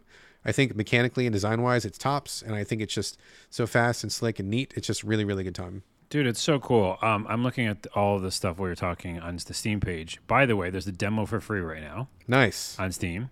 Uh, the developers are actually playing it on Steam. Oh, okay, excellent. Yeah, in a live uh, stream or whatever. And then on top of that, um, it kind of reminds me of what's that game we played where there's like, it's an RPG, but it's it's like hand drawing stuff. Oh, you're thinking of? Uh, I know what you're talking about. Um, yes, yes, yes. The- Yeah. the, one where it's like the kid who did the uh, the art book. Where yeah, he was yeah. drawing. But basically, I see these drawings. It looks like that. It's like this fantasy world that he's making up. yeah. Um, he, by the way, has a French dad, Japanese mother. That's there what you the go. There you go. is. Okay. and it just looks cool as hell, dude. Like, um, uh, foreshadowing spoiler. Uh, there's a turn-based game that I'm going to talk about on this show that I liked, and I've been liking them if they do things right. Uh, well, again, it's it's each person is Yeah, also subjective. subjective, but for me, there are certain things, and you've, if you listen to the show enough, you know, um, difficulty is not extreme.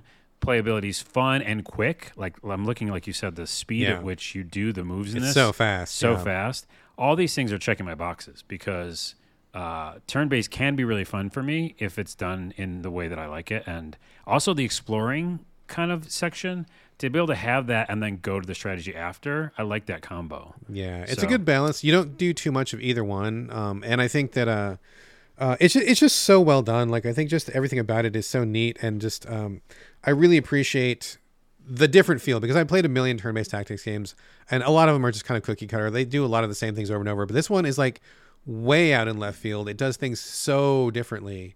Um, it doesn't feel like any other turn-based tactics game I've ever played, and I just think it's really neat. And also, like you said, the artwork is really fun because I forgot to mention this, but when you're talking to your your anime friends, it looks like a page out of the the manga. Like they took the the art, the actual pencil art, and so when you're talking to them, you look like your own drawing, and then they look like a page out of a manga. So it's kind of like reinforcing that this is his imagination. And like in his room, there's like a bunch of manga books, and so you can see what he's got in there and everything. It, cool. it all just comes together really well. It's like delightful and fun and really original and fresh. So I'm I'm loving it, dude. I think it's very very good. Check it out. But also, the developers made Persephone. Persephone. Hmm. Uh, which was up. a game that I think I played. It was there's a demo out too, and it's also a turn-based game with colorful graph- graphics and stuff. Um, yeah. All right. anyways, check out Perse- Persephone. And definitely check out Captain Velvet Meteor, the Jump Plus Dimensions. It's on PC and Xbox and Switch. I do not think it's on PlayStation. All right, out. There we go. Check it out. All right. Uh, Carlos Smalland. This one has been brewing for a long time. I've heard about this one for a long time. Gotten lots of PR about it. I've known it's coming for quite a while. Uh, and this is kind of squarely in the Honey I Shrunk the Kids kind of bucket where you're a small person in a world where grass blades are like trees and the grasshoppers are like rhinos and they're all big and you're very small. I've been wanting to play one of these for a while and I thought it was going to be grounded over at a Xbox, but I was like, "Mm, I don't know if that's quite the right one I want to play. There's been a couple others, but none of them clicked. I thought maybe this one was going to do it. Um, so we'll get to that in a second. But I know you played probably a lot more of this than I did. You want to talk about Smalland for a minute? Yeah, and also um, I also bounced from Grounded. Um, Oh, did you? Okay. Yeah, and I don't. I think it was because it was. Was it more multiplayer focused? I bo- think, yeah, Yeah. yeah, they both are. They both have that option, right? Uh, multiplayer in both. yeah. Um, but I feel like when I was doing single player and, and grounded, I wasn't having fun. Um, and you know, spoiler, like we've been saying all episode, I had more fun with Smalland as, as a single player Okay. game. Yeah, Okay. for sure. Um, I think what's cool about it is, you know, if you if you've seen Grounded, you know what it is. It's your little person. Uh, you create your own character. Uh, create a server again. We're, this is the part where we get to. Oh man, that's that was my biggest warning, dude. It was like when you start the game, it's like create a server. I was like, oh no, I just want to play like a single player thing. But that being said, I played I don't know hundred hours of Palworld. Pal World. are you saying pale? I'm saying Palworld, and um, you know I had to create a server for that. So it was the same kind of thing. Yeah, that to me is a big red flag for me personally, though. Well, I I did jump around and try to find easiest things. You know, I didn't make it super easy, but you can um, slide things down. You I did- can. I, I wanted things to attack me. I didn't, didn't want to like not have a, just a friendly backyard. So there's definitely enemies, but I just kind of yeah did the sliders a little bit and just kind of jumped in, and I immediately had more fun. Secondly, uh, yeah, what you do is a third person game running around a backyard. There's there's uh, insects, there's crafting, um, there's you know the- the insects you can be they can be friendly, they can be mean, and the mean ones you have to fight. Um, some of the fights I found this huge beetle, and it felt like Dark Souls for a minute because I was dodging and I, I had to guard and I had to you know roll dodge roll, which I like the dodge roll by the way in Smalland. Okay. Um, and so I was having a good fight, like a good time fighting this huge beetle. And I was like, oh, I never felt that good in Grounded. Like, this feels really fun to fight this huge beetle and then beat him and get all the resources. But yeah, you're a third person running around a backyard, all the stuff you would think is a backyard. You know, insects are monsters. But then there's the crafting element, and you can craft kind of anywhere, which I liked as well. Because a lot of these games, you have to make a table, you know? yes. Yes. And I like the fact that I could just make shit. So that actually went a long way with me, quality of life. And the number one reason why I like this, and I played it longer than you or longer than Grounded, is just the graphics, the feel. Um, I don't know. Again, I don't think you got very far, but No, I um, didn't. I was out going towards where they wanted me to go to the first mission to find this one person and talk to them. And it takes you a while, and there's a day night cycle. And so it was getting dusk, and I was fighting a huge, you know, beetle, and I beat him and felt proud about myself. And then it got too dark to see, and I had to light a little, you know, torch. And the graphics were really cool looking. I was had my little torch, and I was under these like mushrooms that were all glowing. And then as I was walking under these glowing mushrooms, uh, fireflies showed up, and you know they're like little creatures, but they look huge because you're small sure. and it was a magical scene it felt really cool. Like I was like, I'm in my backyard, but I would never see this in real life.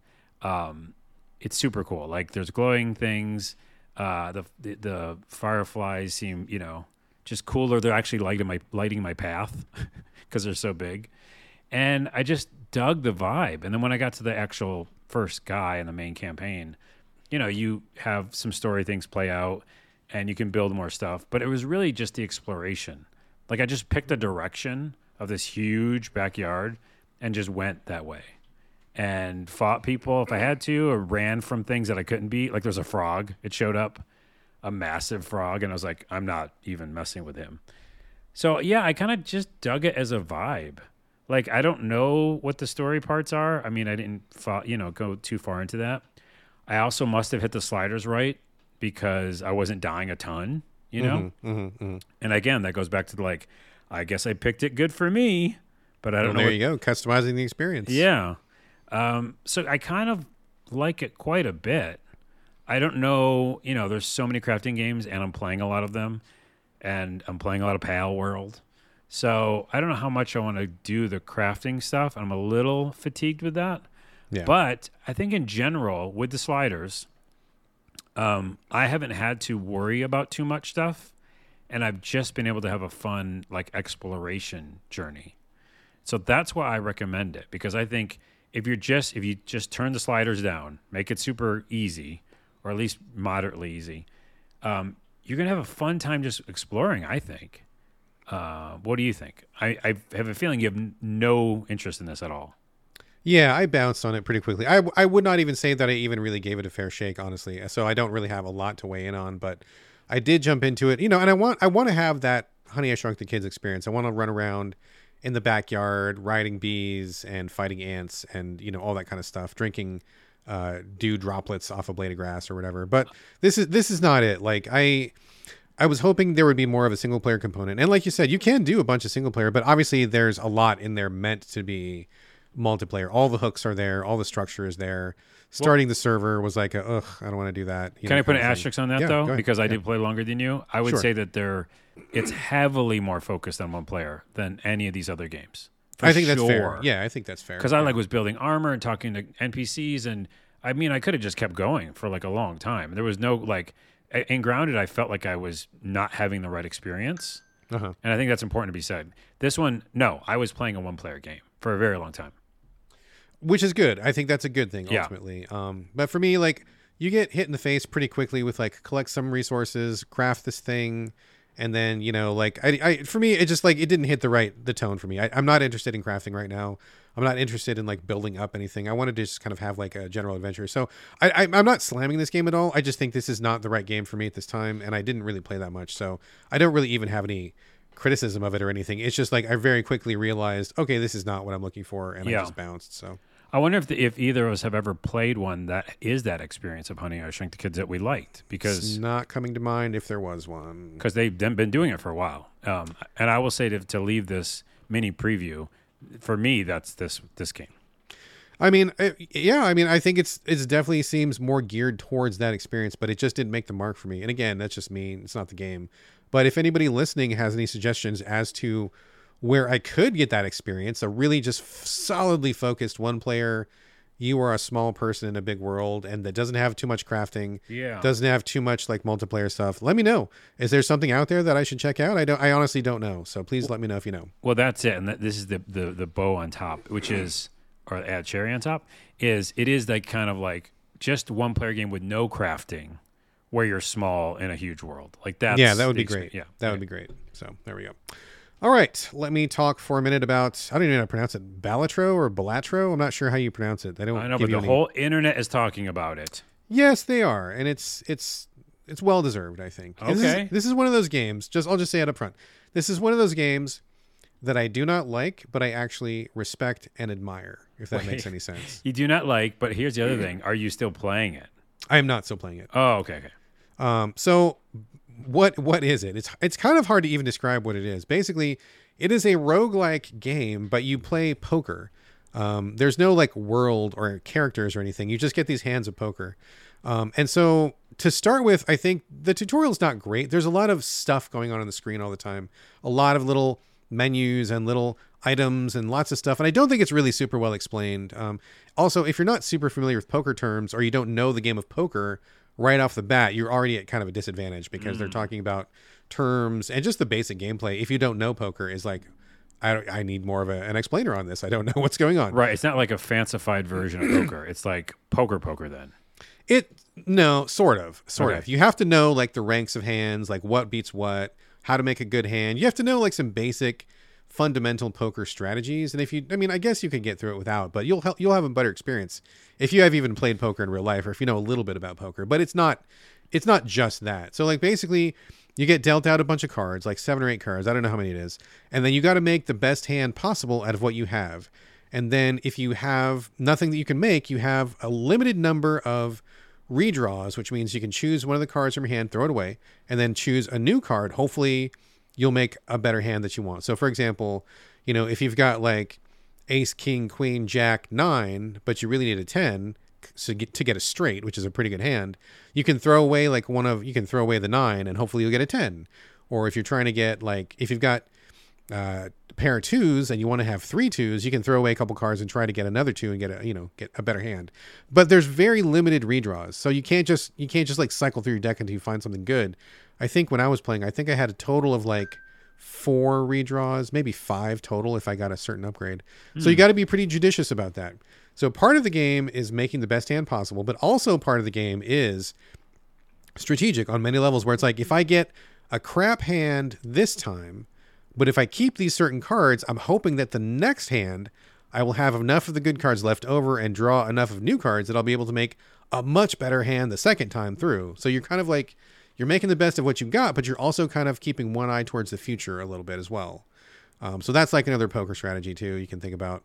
Um, in addition to that, there's the roguelike stuff where there's a bunch of unlocks of various kinds. There's like these card packs you can buy that will alter things. Um, you can power up certain cards to be like, oh, all heart cards have double the point value, or um, you can change hearts to spades, or something like that. You also get these jokers, which give you um, kind of power ups. The point of each hand is you need to clear a certain number of points in order to move on. So, like in the very first hand, clear 300 points. And you can, you know, if you get a really good hand right off the bat, you'll clear it no problem. But it goes up and up and up and up the further you go. So you got to keep making better and better and better hands. So, like maybe in the first hand, you need to get 300, then it goes 400, then it goes 500. And then by the time you've made a couple rounds, it's like, oh, you got to clear like 1500, which means you've got to have like really good hands all the time. But this is helped by these jokers because they will give you like multipliers. So they'll say, for example, if you draw a joker, it'll be like, oh, if you get two pair, I will give you five times their value.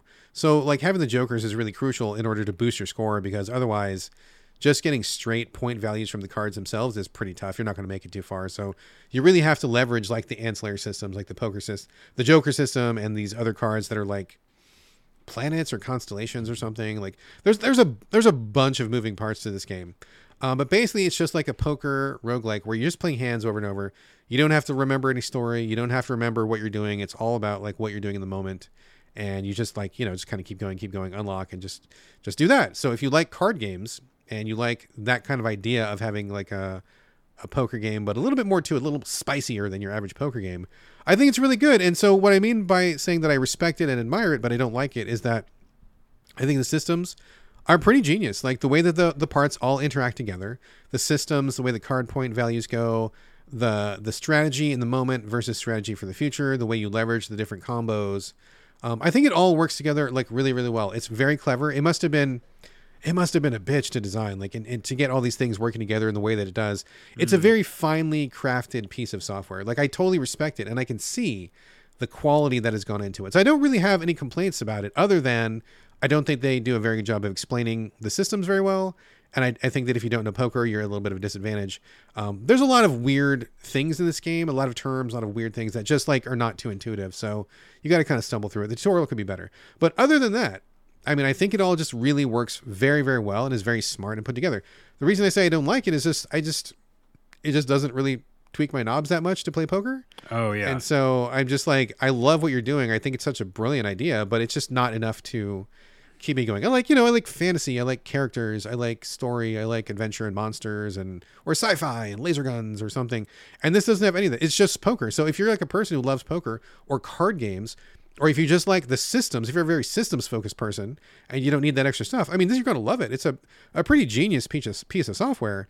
Um, and I, I literally, again, don't have any complaints about it. It's just not my flavor where I just not that excited about playing poker. Yeah, it's like, hey, you ask someone to review checkers. Well, yeah, I guess it works, um, but I don't want to play checkers. Yeah, I think I would. I'm so out. Yeah, I don't want this. Um, I do like when they mix card games with, like you said, fantasy or some sort of different tactic around a story or I don't know anything. We've seen it many times. Yeah, yeah, yeah, for sure. Um, so this seems like poker, and I don't want to play that. So, Yeah. Uh, but a ton of people do like just gambling games in general. So I'm sure that's why it's so popular. Yeah. Um, Yeah, I would imagine. I, don't want to play more poker. Thank you. Yeah, but again, it's a really fine piece of software. If anything I've said sounds even remotely interesting, you should check it out. I think it's great. Yeah. Uh, my, my my respect is to it for sure. Again, just not my personal flavor. So All right. there you go. That is I don't know Balatro, Balatro. Not sure how to pronounce it, but there you go. Uh, and that's on everything. I, I believe it's on literally everything right now. Um, Carlos, King Arthur, A Knight's Tale. I don't know anything about this. We had the code sitting around. You wanted to give it a shot. Yeah. To me, it's kind of like surprise grab bag. So I guess what did you get? Well, I knew of it for a while because I think it was going to come out, uh, or it came on Steam, I think, before, like like always. And I don't know, it was on my radar because it was that, uh, kind of to my point, taking a, a, a common thing, which is King Arthur and the Knights, uh, the Round Table, you know, Camelot, all that stuff, and then tweaking it and making a different kind of story out of it. So I love when the you know you take something and then kind of change it a bit. So I remember liking the concept. Which, by the way, what is the concept? Um, it's a strategy game for one thing, a turn-based strategy game. But it, the idea is you're this um, knight who killed King Arthur because King Arthur was like weird and kind of different and bad, and then he killed you too, and you both died. But then you both came back to life. So that's the beginning of the episode or the typical whole thing. typical story. Sure. Yeah, yeah. But it's all kind of kind of like a dark take on King Arthur, you know, with monsters and zombies and and again undead because you are an undead hero. And I put hero in quotes because you can make choices in this game too. So it's definitely focused on a single player storyline. And, you know, you're making choices, good or bad, some gray. And you're basically, you know, this this knight brought back to life to go back and kill King Arthur, even though you already killed him because he's also kind of bad. And so you you can kind of take this path of being good in quotes and righteous as like trying to like redeem yourself, or you can just be more evil in, in this huge mission to stop King Arthur. So what kind of what kind of um, gameplay are we talking about here? It sounds like you're describing something pretty choice heavy, but like, what does it actually play out like? Well, it's a mixture of choice heavy with turn based tactical combat. Oh, it- really? Yeah, it is that kind of style that we just talked about with um, what's the game? Meteor Captain or whatever. Oh yeah, Captain Velvet Meteor. Captain Velvet Meteor. It's that same style where you know three quarters view, XCOM. You know you're making choices, turn based, but it's a mixture of two things. So when you start out, you have a huge map, and the map you can select things on, uh, meaning like when you get to Camelot, that's your base, and it's just a bunch of menus.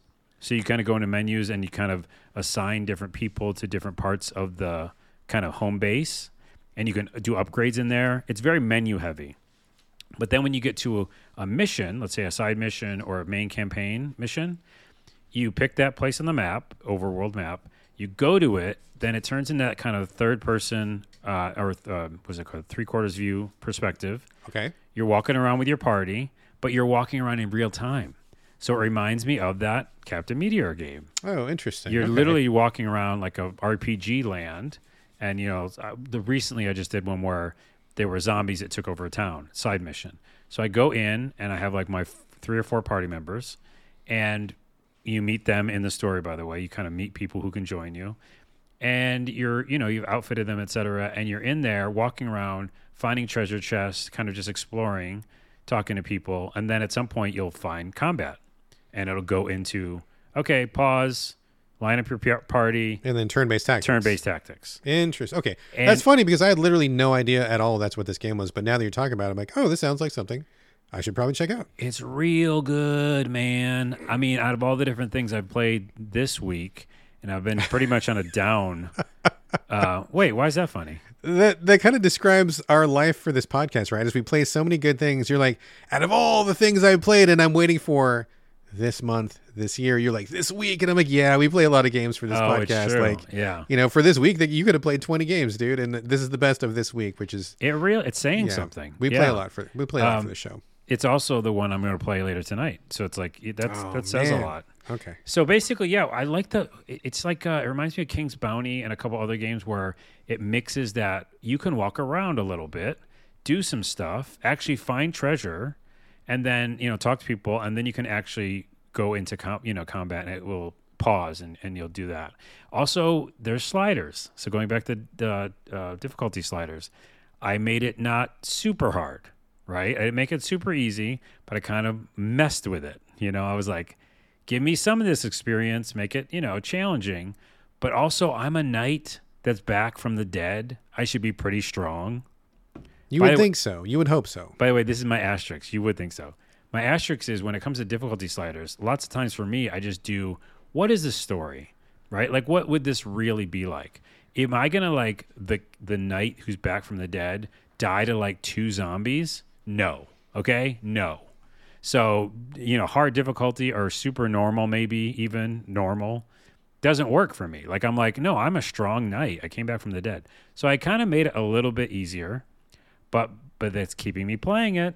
You know what I mean? It's keeping I me mean, and, that, it. and that's totally fine. Like, you know, I don't think you even need to even explain it. I mean, I get your rationale, but it's like, I think just as the old ass gamers that we are, we've come through a lot in terms of like generational perspectives, opinions, thoughts on what games are and should be. And we're kind of from the time when it's like, oh, if you're playing on easy, that means you're some kind of weakling or you're you're not good enough. And I, you know, I've I do not believe that at all. I think again, like we said at the beginning of the show, it's about where you're at, what your skill level's at, what your life is like, what you want out of a game. It's not about proving yourself. Uh, or Oh, you know, yeah. you know. So it's like like you're kind of saying like. If you want to have that good experience, you want to be the undead knight steamrolling through stuff. I say go for it. Fucking who cares? Like just have fun with it and whatever is fun. But if you're like the player's like, no, I want to fight for every inch of territory. I want to scramble. Okay, if you want to do that, then go for that too. Like jack everything up for yourself. But again, it comes down to like like what do you want to do? It kind of reminds me of when we we're talking about Spider Man, right? Um, kind of getting back to your story element where it's like you're Spider Man, you're fucking super tough, like you're really strong and smart. You should be able to kick ass on most people that you meet. Yeah. You shouldn't have to struggle so hard on goons. And so in a Spider Man game, I would be like easiest fucking difficulty because I'm fucking Spider Man. I well, that's what I'm saying. That's Yeah, all I'm exactly. saying. You know, Yeah. it, it does kind of have story relevance to me. Yeah, you know? exactly. Yeah, I- I'm I agree. An undead knight. It was at this epic beginning where I killed King Arthur and he killed me. I just it felt like I should be pretty strong. So, anyways, that not that being said, you still have to have strategy. Like recently, I did one where you know there's things in the landscape that you can like uh, cause damage to, and then explosions Oh, okay. happen or something. So this one huge battle that should have been bigger, and it wasn't because I had an easy mode. It was just it was a difficult thing. But there was all these kind of like canisters around. I exploded them all with my archer. They all created this dark energy field, and then I just hung out and I waited for them to come to me. And all of them had to walk into the dark energy and get hurt. Oh, nice. So- So environmental effects. Excellent. Environmental effects is what I was trying to say. It is. It's also pretty cool looking, like graphic wise, and it's just smart and interesting, and it does different things. Like normally I wouldn't like this, but when I talk about those menus, when you look at the overworld map, if you're going back to like your home base again, Camelot, like you can assign some of your characters like places in those areas. So like there's a blacksmith and you go sign one of the characters to that and that gives you a bonus or something. So I don't think I've done that in games much where you take the characters you have and actually hey, you go hang out in the home base when we're not doing battle and that gives you a bonus or something. Oh yeah, some some games, not every game does that, but that's something that every once in a while you'll come across. Yeah. Yeah, sure. I think it's rare. Um, the other thing that I like that is difficult, and I don't normally I wouldn't like it, but again, it adds to the realism, is that there's armor and health, and you know if you get your health down, there's like bonfire type things, campfires. You can get healed during the the actual map that you're on. There's a few of them, uh, or or you can report, repair your armor because that's a separate stat. But when you get back home, you can heal up. But if you got hurt too much in the battle, your vitality goes down, and so you have to go to hospice. Oh, which, yeah. you know which you've built, and then that'll up that'll like heal you for real. But you can like die die by being hurt too much in a battle. Has that happened in games for you before? Yeah, certain games do that. In fact, a game that I'm playing right now that I cannot talk about until next week has almost the exact same system where you've got these characters and you know they can take a little bit damage, but if they get seriously hurt, then they need to go back to like the hospital or they need to rest up Yeah. before they can come back. And if you if you keep putting them back in uh, in combat, they'll die for sure. Uh, you know, for real all the way. If you Yeah. I kind of like it Yeah. a little bit. You know, I like some stakes in that way. Yeah, for sure. Um, and then I didn't even mention that each character has like skills. So like you know when you're on the battlefield, instead of just attacking or you know sh- being an archer and shooting, you can you do your skill right. Like ev- everybody has different skills, slow and all that kind of stuff. So I don't know. Everything they do just feels good. I have the sliders. I don't know set to perfect because it's still difficulty and challenging at times, but Set to perfect is pretty funny. I'm, Yeah. gonna, I'm gonna call that the name of the show. set to perfect. That's pretty good. And then, um, and I want to keep playing because I do like the story bits, and even like the little zombie story that was a side mission. I found out that one of the characters in the map, they, you know, they were saying what they did. I won't spoil it, but um, I didn't believe them. But they joined my party, and then like we fought throughout the whole map and beat the ending. And then I felt bad that we were with that person because that person was an asshole. and I was like, oh, weird. It made me feel something in a side mission. I'm telling you, this is way this is a surprise for me. Oh, excellent, excellent. Okay. Um, Yeah. So King Arthur Knight's Tale, like a lot of what they're doing, I'm still playing it, and I do like that it's kind of a slow burn. I don't think I want to rush through this. It just feels like a fun uh, experience to have, uh, and it definitely like gets my mind just kind of like set on it for a while. So Excellent. Wow. You know, this is a surprise, dude, because honestly, like real talk. Okay, real talk. We got a code for this a while ago, and I pitched it to the team. In case anybody doesn't know, like as I said at the beginning of the show, I run GameCritics.com. I'm the editor there. Been there for 20 plus years, and so we'll get these codes, and I'll send them out to the team. Right now, we've got about maybe 25 different people writing for us, and so I'll be like, hey, we just got King Arthur Knight's Tale. Who wants to cover it? And it's like fucking crickets. Like nobody wants to cover it. I stick it in the backlog, you know, and every every couple days or something, I'm like, hey, we still got this. Anybody wanna anybody wanna try this? And like nobody, nobody, nobody, nobody. Um, and it was getting close to the end of its shelf life where I was gonna just say, sorry, PR person, we can't cover it because no one's interested. And then you took it out of the Ah. blue, and now that you're playing it, you're like, I might actually gotta go and buy it after this because I'm like, man, that sounds great. I want to go play that right now. You totally sold me on this. well, so it it just goes to show, like, you never know, right? You never know. Well, and also it's expectations because you have you hear the word King Arthur, and you're Yeah. like, I don't know, I'm out. you know, like Yeah, I don't want to do another of that stuff, Right, but it's not that. You're an undead warrior that came back to life and killed King Arthur, and then he, he killed you, and then you got to fight each other again later. See, I won- I have to wonder if branding is what let this game down, right? I Because what you're think it's a describing sounds part of it. amazing. What if they were like zombie zombie King Arthur or Yes. undead King Arthur? I'd be like, oh wait, Just let me call check it it Zombie out. King Arthur, actually. Something like that Are you kidding me? yeah would have got me more attention because I'm kind of I'm you know like I said earlier I'm kind of played out on the whole medieval uh, political power fighting for you know kingdom and I'm kind of over that a little bit. But if it, you throw zombies in there, I'm back in maybe. So Dude, just like Kingmakers, you thought you knew what that was. exactly. Flipped the script. You got to get to the good shit, right? If you, if it was like uh Knights with Guns or, or no, no, that's already a game. if it was Firepower Knights or you know, I don't know, something Pokemon with guns. Pokemon with guns. Uh, are you saying pale? No, I said Pokemon. No. You gotta you gotta sell a little harder. You gotta. Some people are like me are not gonna get past the title if it's boring. You gotta really pay them PR folks to do their job and get a good snazzy title on that. But regardless, you've sold me, Carlos. I'm very excited about this now, and I'm gonna literally download it as soon as I get upstairs. After You should. I'm glad You sold me. gonna- It's a win. Because, Carlos wins. because for anything, you know, you're XCOM guy, you're a turn-based strategy guy. Yeah, yeah. And just everything about the way they do things feels like it's it's yeah, it's it does you don't want to leave. You want to keep just doing another level. Here's the other thing I'll say, and this is my closing thought, is that these kind of games, you know, I'm always looking for the one that I'm going to finally get into because a lot Mm-hmm. of them I just nope out of immediately. So this is it. Like I feel like out of all the ones I've kind of played, enough things are being checked box wise that I'm Wow. yeah. I'm That's so funny because cool. you you picked this game up on a lark, dude. Like it was just But like no, no, but I knew about it. That's why. I mean, you did, but it just you know it just so happened. I mean that it it was been sitting around for a while. yeah, I picked up the you code know, on a lark. You yeah. picked up the code, but I mean, you know, it had been sitting there for a while, and like no one had picked it up, and like you know, it wasn't on your radar that particular day. You're just like, what do we got? And like, well, this is what we got, and you chose it. But like, you know, it wasn't like you were after this one with a vengeance or anything. It just No, kind of, no, I just remembered it. I remembered Yeah. seeing like the key art or something. Yeah. Anywho, there it is. Uh, check it out for sure, and I'm gonna play it tonight. So funny how things happen like that. Yeah. All right. King Arthur, A Knight's Tale. I'm going to download it as soon as I get upstairs. Next one I'm talking about here is called Sanabi, S A N A B I. Playing it on the Switch. I think it's also on PC. And I did receive a code from the publisher, so thank you very much. We did get a code for King Arthur, as I said that clearly, by the way. Um, Sanabi is really interesting, and I'm honestly surprised I have not heard literally anyone talking about it at all. Like not even not even one person have I heard talking about Sanabi. And I'm in the circles where I would hear people talking about this if they're talking. So, what is it? It is a 2D kind of a platformer, but it's basically a grappling hook game. And you know me, Carlos, I am sucker for grappling hooks. When I saw the trailer for this and I saw how much grappling there was, I'm like, oh, I'm in. I'm I in. love grappling hook games. I'm in. I want to play this. Um, it sounded like kind of a weird future, I don't know, post-apocalyptic or dystopian future or something.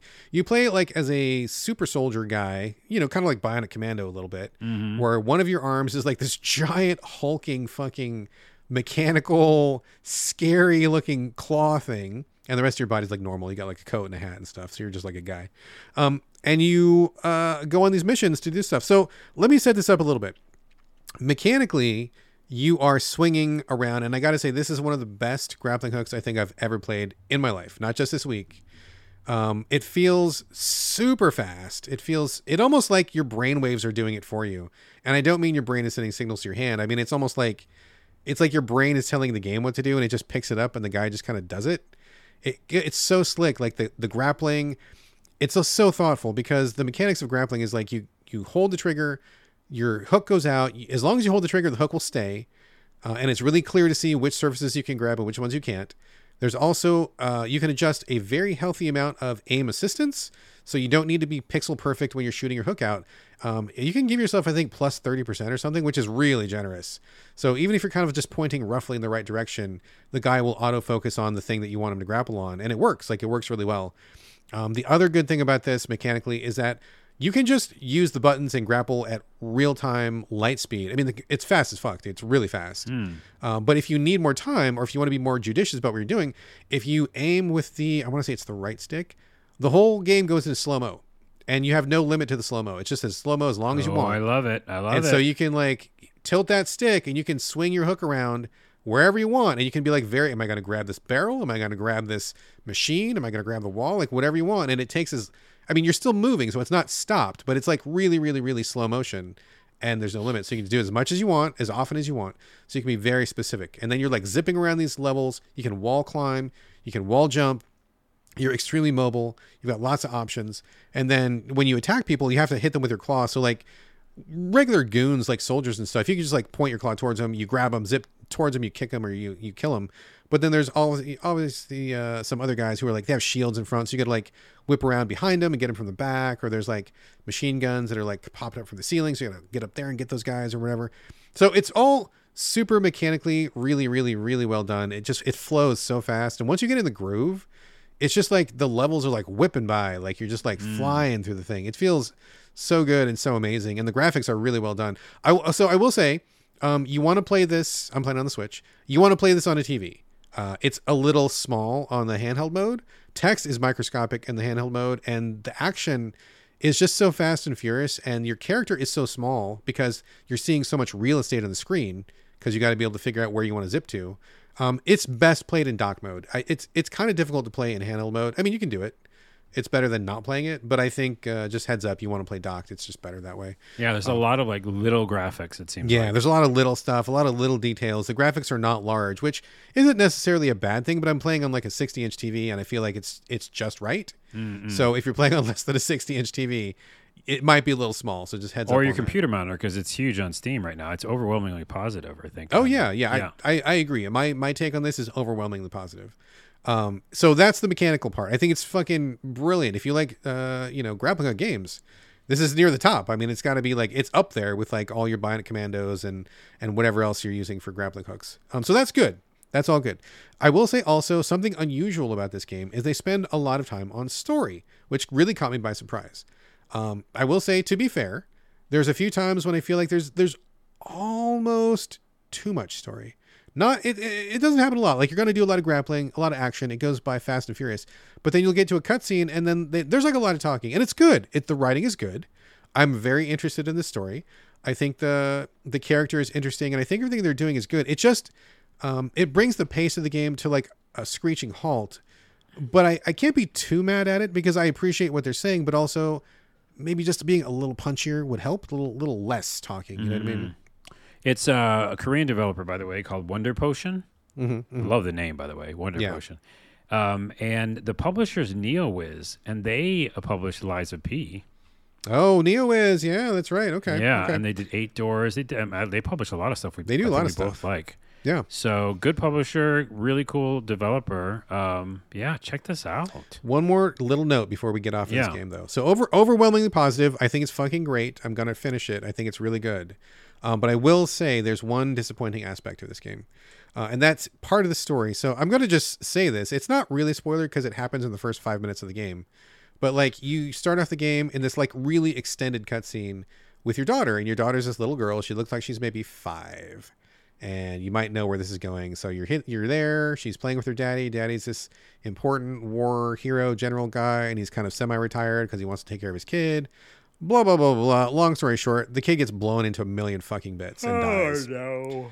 And I'm like, damn it, why do we need to fridge somebody to get this story going? He could have been like, hey, I got to go on a mission. Please stay home and I'm going to go do this thing and I'll be back. That would have been fine. Or just like, whatever, here's a babysitter or anything. But the daughter gets killed like literally in the first five minutes of the game, which I was like, damn it. I just, I'm so over that as, as a, as an impetus to drive a story forward. The developers, I will say, run with it rather than simply being, um, your basic call to action revenge tale. I mean, it is a revenge tale, but what happens is is that your character is basically going on a, like a literal suicide mission. He's not planning on coming back from this mission. He's gonna get, he's gonna die. So he's going on this like, uh, you know, full stakes. Uh, send me into the enemy territory on my own. I'm gonna get the guy who's responsible for this, and I'll probably kill myself at the same time. So it definitely gives it a much heavier tone and a heavier feel because you know from the start this guy's not coming back and so that gives you a very different feeling to the whole progression and each story each story scene has much of a heavier you can just tell like he's he, it's really, really well written where he's like you know he's not too worried about things because he's not going to try to have an exit strategy he's not Yeah. going to try to get out and so that i mean i appreciate that i appreciate they're doing something different and i like that i just uh, i kind of wish they could have done it somehow without blowing up the little girl at the front because i'm just really over that fridging people as mechanic. But other than that, really positive. I like the play. I like the story. The writing's really good. Graphics really good. Feels amazing. It's just a fucking really good game all the way around. So Sanabi is good shit, especially if you like uh especially especially if you like grappling hooks. So Check it out. definitely check that one out. Final game of the show is something I'm quite curious about, Carlos. I haven't tried it yet, but I I, I- know the person who wrote the game, and so I'm very curious. I probably will try it, uh, and I've heard lots. Um, we were very pumped about this. I think the whole internet community and games community was pumped about it before it released, and now that it's here, it's kind of gotten a lukewarm, hot and cold kind of response to it. Pacific Drive, uh, where you kind of have a car and you drive on these roguelike missions into some weird foresty zone or something. Um, that's about all I know about it, but I think we were all kind of taken aback by the reveal of really heavy crafting elements to it. And some people think it's okay, and some people have noped out. So I I'm really surprised by the response, and I'm also very curious to hear your take on it. Yeah, it's a Seattle studio, by the way. Yeah, Uh, I think the the forests are real forests that we live near. Yeah, but I mean, the studio is Ironwood. They're from here, right? Uh, I believe.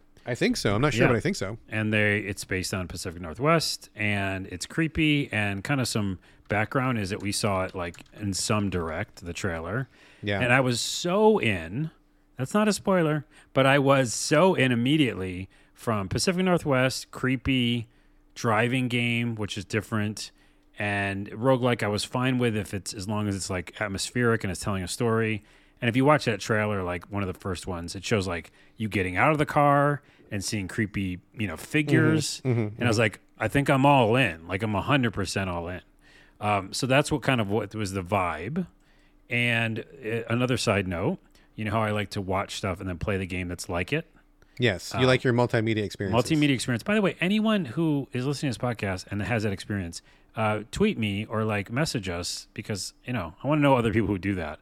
Uh, and by the way, I'm Carlos is digital now on Twitter. Carlos is digital. Um, so yeah, I think the vibe going in because oh I'm watching Twin Peaks again, the season three, Okay. which I've only watched once. I realized when it came out because it's a huge thing for me. I'm a huge Lynch fan. And so now I'm finally going back to it, and it's almost like new in a way. And I'm just vibing on it, which is very dark, creepy, set in the Pacific Northwest show. Um, so as I'm doing that and turning on this game, I'm like, when it first starts, I'm kind of all in too, which is the story uh, about you going into an exclusionary zone in this woods, Pacific Northwest, Olympic, actually, the Olympic Woods, uh, which I've been to and is very beautiful and weird and dark. Um, have you been to the Olympic Forest, rainforest? Oh, I used to live out there, dude. Yeah, Okay, for yeah. sure. Yeah. So I just I like the vibe of that place too, and it, and it kind of fits that, and it feels like that. But you go there because basically it says in the game that no one really goes there because weird shit happens in that zone now, and you know most people have left because it's fucking crazy. Gravity's wrong. There's weird things floating in the air. It just doesn't make any sense. Matter changes. You know, this is all in the beginning. So you kind of are in this zone, um, and you have to. Uh, it's a long story what you have to do. If it was just you have to drive around a car, and it was a story campaign like Mr. Sheepy, Yeah. I, I would have given this like you know ten out of ten because I, li- I like the vibe and everything like that. Oh no. But it's not Okay. that, right? You know Right. that. It's I mean, I know it now. yeah, it's it's it's get the very beginning is kind of mood where you're you know you kind of find a car, you get in it quickly, you're talking to people on a radio, they're trying to figure out and help you out like why are you stuck in here? I won't spoil anything because it is the whole you know story is um, a spoiler really. But anyways, you're in this car and you kind of get to a garage and you kind of get the vibe of the game, which is get out of the car. You can get out whenever you want. Walk around first person and you're going to repair your car. You're going to do things to your car. Then you're also going to get a lot of story in this beginning of this game which Okay. you know is like what's happening? Why i'm in this place? And what what is this place? You essentially have to figure out um, what's going on in the zone you realize that there's not many people in this zone uh, you're very you know, there's very few people who are to you know go back here because it's so crazy uh, matter is all changing and you are talking to people on the radio all the time, uh, which is like Firewatch. So this game is like Firewatch mixed with crafting, mixed with roguelike, mixed with the David Lynch Twin Peaks kind of vibe. So there's too many cooks in that kitchen for me. Hmm, okay. So, you know, the minor spoiler is that I'm not having as much fun as I wanted to because it's jumping me back out to do these things that which is a lot of collecting and a lot of um, you know, crafting stuff. That being said, back to our original discussion, I turned sliders down. Now there is a lot of weird sliders, and the orig- original reason I brought up the difficulty is weird discussion is because I don't know how I feel about turning off death. Like I can turn off death, I can turn off damage to the car, I could turn off all damage. And so then then it comes closer to the experience I was talking about, which is like I just want to know the story, right? So I actually turned off a lot of stuff. Okay. So when I get back to any garage, um, you know, everything heals. And I was like, okay, that's kind of cool. I don't have to worry about it. and if you didn't, then what? You'd have to go scavenge for parts or something. or scavenge. you- yeah. okay. So a lot of the game basically is go out to said mission, find huge overworld map, pick a place you're going to go to, go to that place. Um, you can scavenge along the way, so you can stop the car whenever you want and get out and find a little house and scavenge and find some shit. Oh, so there's first person action. First person walking well. around Okay. all the time, yeah. Okay. And you're collecting tons of shit. And you have a thing in your back of your trunk that can storage stuff.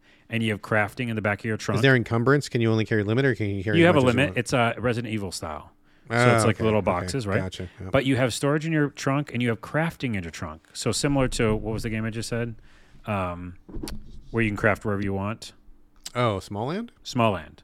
Yeah. So you can craft in your truck, in your car, you know. makes sense. Sure. So I wasn't running out of space too much, and I was bringing what I needed, which is like repair kits for your tires and stuff like that. I was driving for a while and hearing a lot of like loud sounds, and I was like, "What's going on with my car?"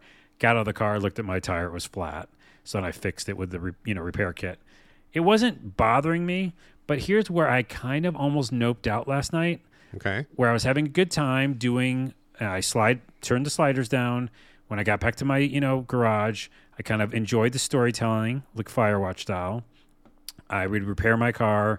I kind of liked and saw how people could like the, uh, you know, meticulous finding stuff and, and hoarding stuff and then crafting. and I was kind of having a okay time.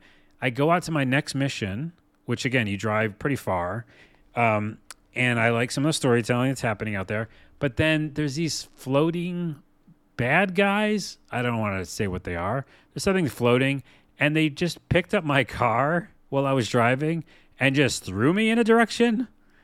And I was like, fuck. In a game like this, it's a car. I got to drive out of this ditch you just threw me in, you know? And it basically like set like a tone of like, I don't want to do any more of this. Like mm. there was so much to, ahead of me before that thing threw me into a ditch Yeah. that it made it like cumbersome. Like at that moment last night when I stopped playing, it was too cumbersome. And I was like, I don't like Because just like it was just hard to maneuver your car out of it, like you just your progress yeah, stopped and then if way? there was damage in any way, I didn't set off all the damage, so it's like, yeah, I still had damage when I was in the mission, right? And then on top of that, like when I got to the next stage, there was enemy, you know, things that could like, I guess I didn't turn off player death yet, but there's things that could hurt me, and I was just trying to get one thing and then leave, but I kept getting hurt by this electricity, and then that guy was coming back and trying to get my car again. And and they were trying to tell me story Firewatch style, oh, at the same time like someone's at talking the same, at the same time. time this is yeah, happening. Oh. yeah, yeah. So I'm trying to paint you the picture. It's hard to explain. Okay, okay. But the vibe is like so many things are happening on these little missions that they're trying to tell you story. You're trying to avoid things. You're worried about damage, and then you're thinking about like um, you know grabbing, looting stuff. So that's like six things.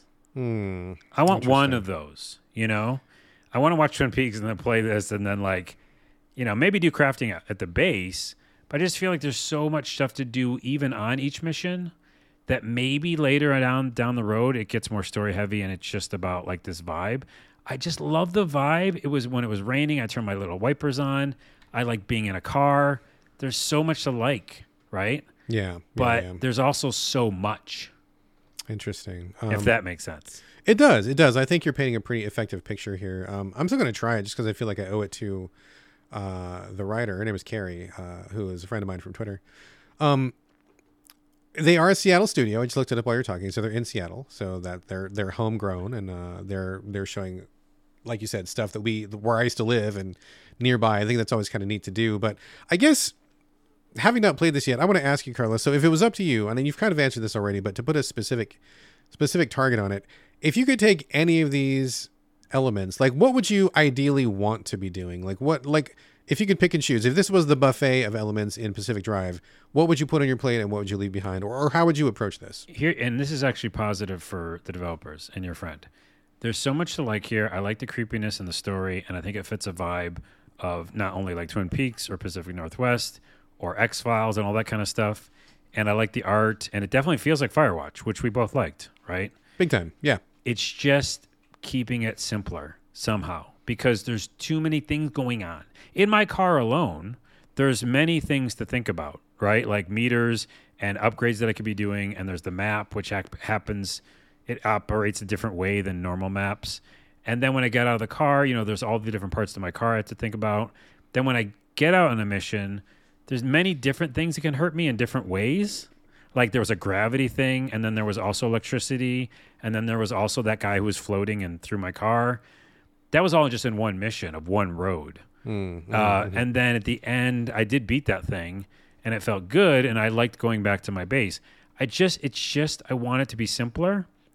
I don't think you can you know reverse engineer this game now at this point but that's my answer to you is like i like so much. Oh by the way there's music which some not many games do like actual licensed music um, and i like that because then you really get a vibe uh, just like twin peaks or anything else that has a good soundtrack. It's got an original score by this person but like they all feel like uh, oh there's actually licensed songs too yeah. It just feels like you could go to a jukebox you can put the music in your cassette or whatever in your car. So there's yeah there's a, such a good vibe short answer is there's also so much Well, I have to wonder. I don't want to be like armchair developer here, although I guess I will be just for a second. So forgive me. Um, but in the the options that you mentioned, I mean, it sounds like there's lots and lots and lots, like more than the usual amount of options to turn things on or turn things off yes or change things. And I have to wonder, not to not to cast aspersions on anybody. I'm not trying to be disrespectful or anything, but I have to wonder. Um, when I see games like that where they let you do a, a surprising amount of change to the gameplay, I have to wonder if they realize maybe halfway through, oh wait, like this is too much stuff, or maybe maybe response from people isn't what they expected. Like maybe people don't want to deal with death, or maybe they don't want to deal with, um, you know, patching up damage when they get back to the garage or whatever. So they give you the option to kind of salvage the experience. Um, I'm, I'm just guessing. I don't know. I haven't played this game, but kind of what you're describing, and plus the, that number of options to me kind of says. Ah, we know this might be a problem, so we're going to let you mitigate this on your own if you also think it's a problem. Too. Yeah, I think you're 100% right. And I do want to keep like enjoying this experience and like learning. I need I need to know, you know what I mean, like what's going on in some of these zones. Um, so I'm gonna when I go back and try it, probably tonight, I'm gonna turn everything off. I was just going to say, you're going to turn everything off. I'm gonna turn the story bits? Yeah. everything off. I mean, Yeah. bro, everything. And by the Yeah. way, even if I turn everything off, that little motherfucker who picks up my car is still gonna bother me Right. because right. that's still like a, a nuisance to get out of a ditch. Um, don't like that. Don't like that at all. By the way, I got to say that's my biggest con. Don't throw my car. Yeah. So getting cars out of a ditch in general in real life, that's very difficult. Very Yeah. difficult. Then I got a flat tire all of a sudden. No, no, no. So I am going to turn everything off. Basically, like going to make it super easy because I do want to know the story, and it Jeff definitely feels like if you want to do a box quote without all the other stuff I just said, um, Twin Peaks with Firewatch. Yeah, which is great. I mean, That's that it. sounds really appealing. Yeah. That's like a really good box code. That's kind of what the game is at times, with its own vibe because it's got like its own lore and stuff. But yeah, I think I'm going to turn everything off. I think you should try it and turn most things off. I would. I probably will. Um, yeah. I don't have a lot of time for crafting and resources and stuff. Yeah, because I, you know, who doesn't like looting? I like like looting stuff. That's kind of fun. And I was in like in the dark, and I turned like a flare on, and I was like looking around this camper, you know, and like finding all this stuff. Uh, That's kind of relaxing and fun to do. But I just don't want to be worried about a lot of stuff. Right. Right. so right. yeah, Interesting. Sounds pretty experimental. Um, I'm still curious about it, especially you know because I said my friend wrote it and because it's set in Seattle, so I definitely want to play it. So thanks for the heads up. I think uh, I'm probably going to follow your lead and probably just turn off a lot of the stuff and just get the. I already know what kind of player I am, so I'm not too worried about it. I just know um, I'll probably turn maybe three quarters of that stuff off and see how it goes. So do it, do yeah. it. All right, folks, that is the main portion of the show. We covered a lot of stuff today. We're just about to bounce, but before we go, we do have a couple non-game things to mention this week. Carlos, you got anything you want to toss out here before we bail? Few things. Rory Scovel, who I love, um, his special is out right now on Max. Is this a comedian? Stand-up comic. Yeah. Okay, gotcha. Um, everything he does, I think, is funny and interesting and weird. Anyways, it's super cool. There's a little bit of improv in it too, which most stand-up specials don't do, but he he will do some crowd work and stuff. Uh, Hideo Kojima's documentary is out now. I know I was going to watch it later this afternoon. I think I, haven't might watch yet. it, too. Yeah. Yeah, So yeah, we'll yeah. both watch it. Um, I, I want to give a shout out, like she needs one. But Kim Gordon is back from Sonic Youth. Yeah. Um, she had a, so- a solo record. She's so smart, so fucking cool.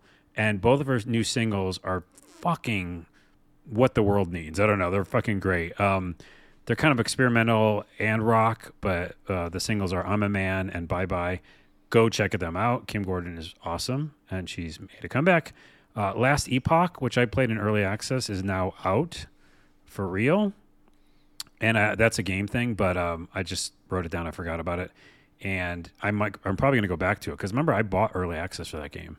I do not remember what that game Oh, is. okay. It's a Diablo type game, Oh, okay, right, right, right. uh, but it's out now. Um, and then also, oh no, I already mentioned that documentary thing. I think that's it. Okay. Um, not much for me this week. Uh, speaking of stand-up comedy, Taylor Tomlinson's newest Oh, yeah. uh, stand-up came up. Uh, J Monster, friend and fan of the show, sent me a message and let me know that it was out. So I appreciate that because I missed it. Um, we got about halfway through. I'm going to finish it. I am a Taylor Tomlinson fan.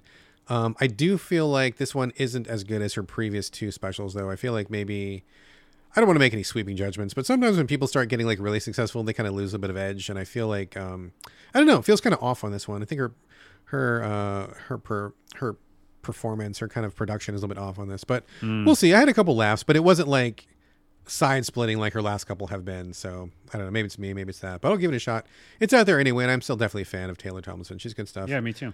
Uh, the other thing I want to say is there's a movie on Netflix. I saw somebody, I think like somebody like the Mary Sue or somebody mentioned it, and it kind of caught my attention.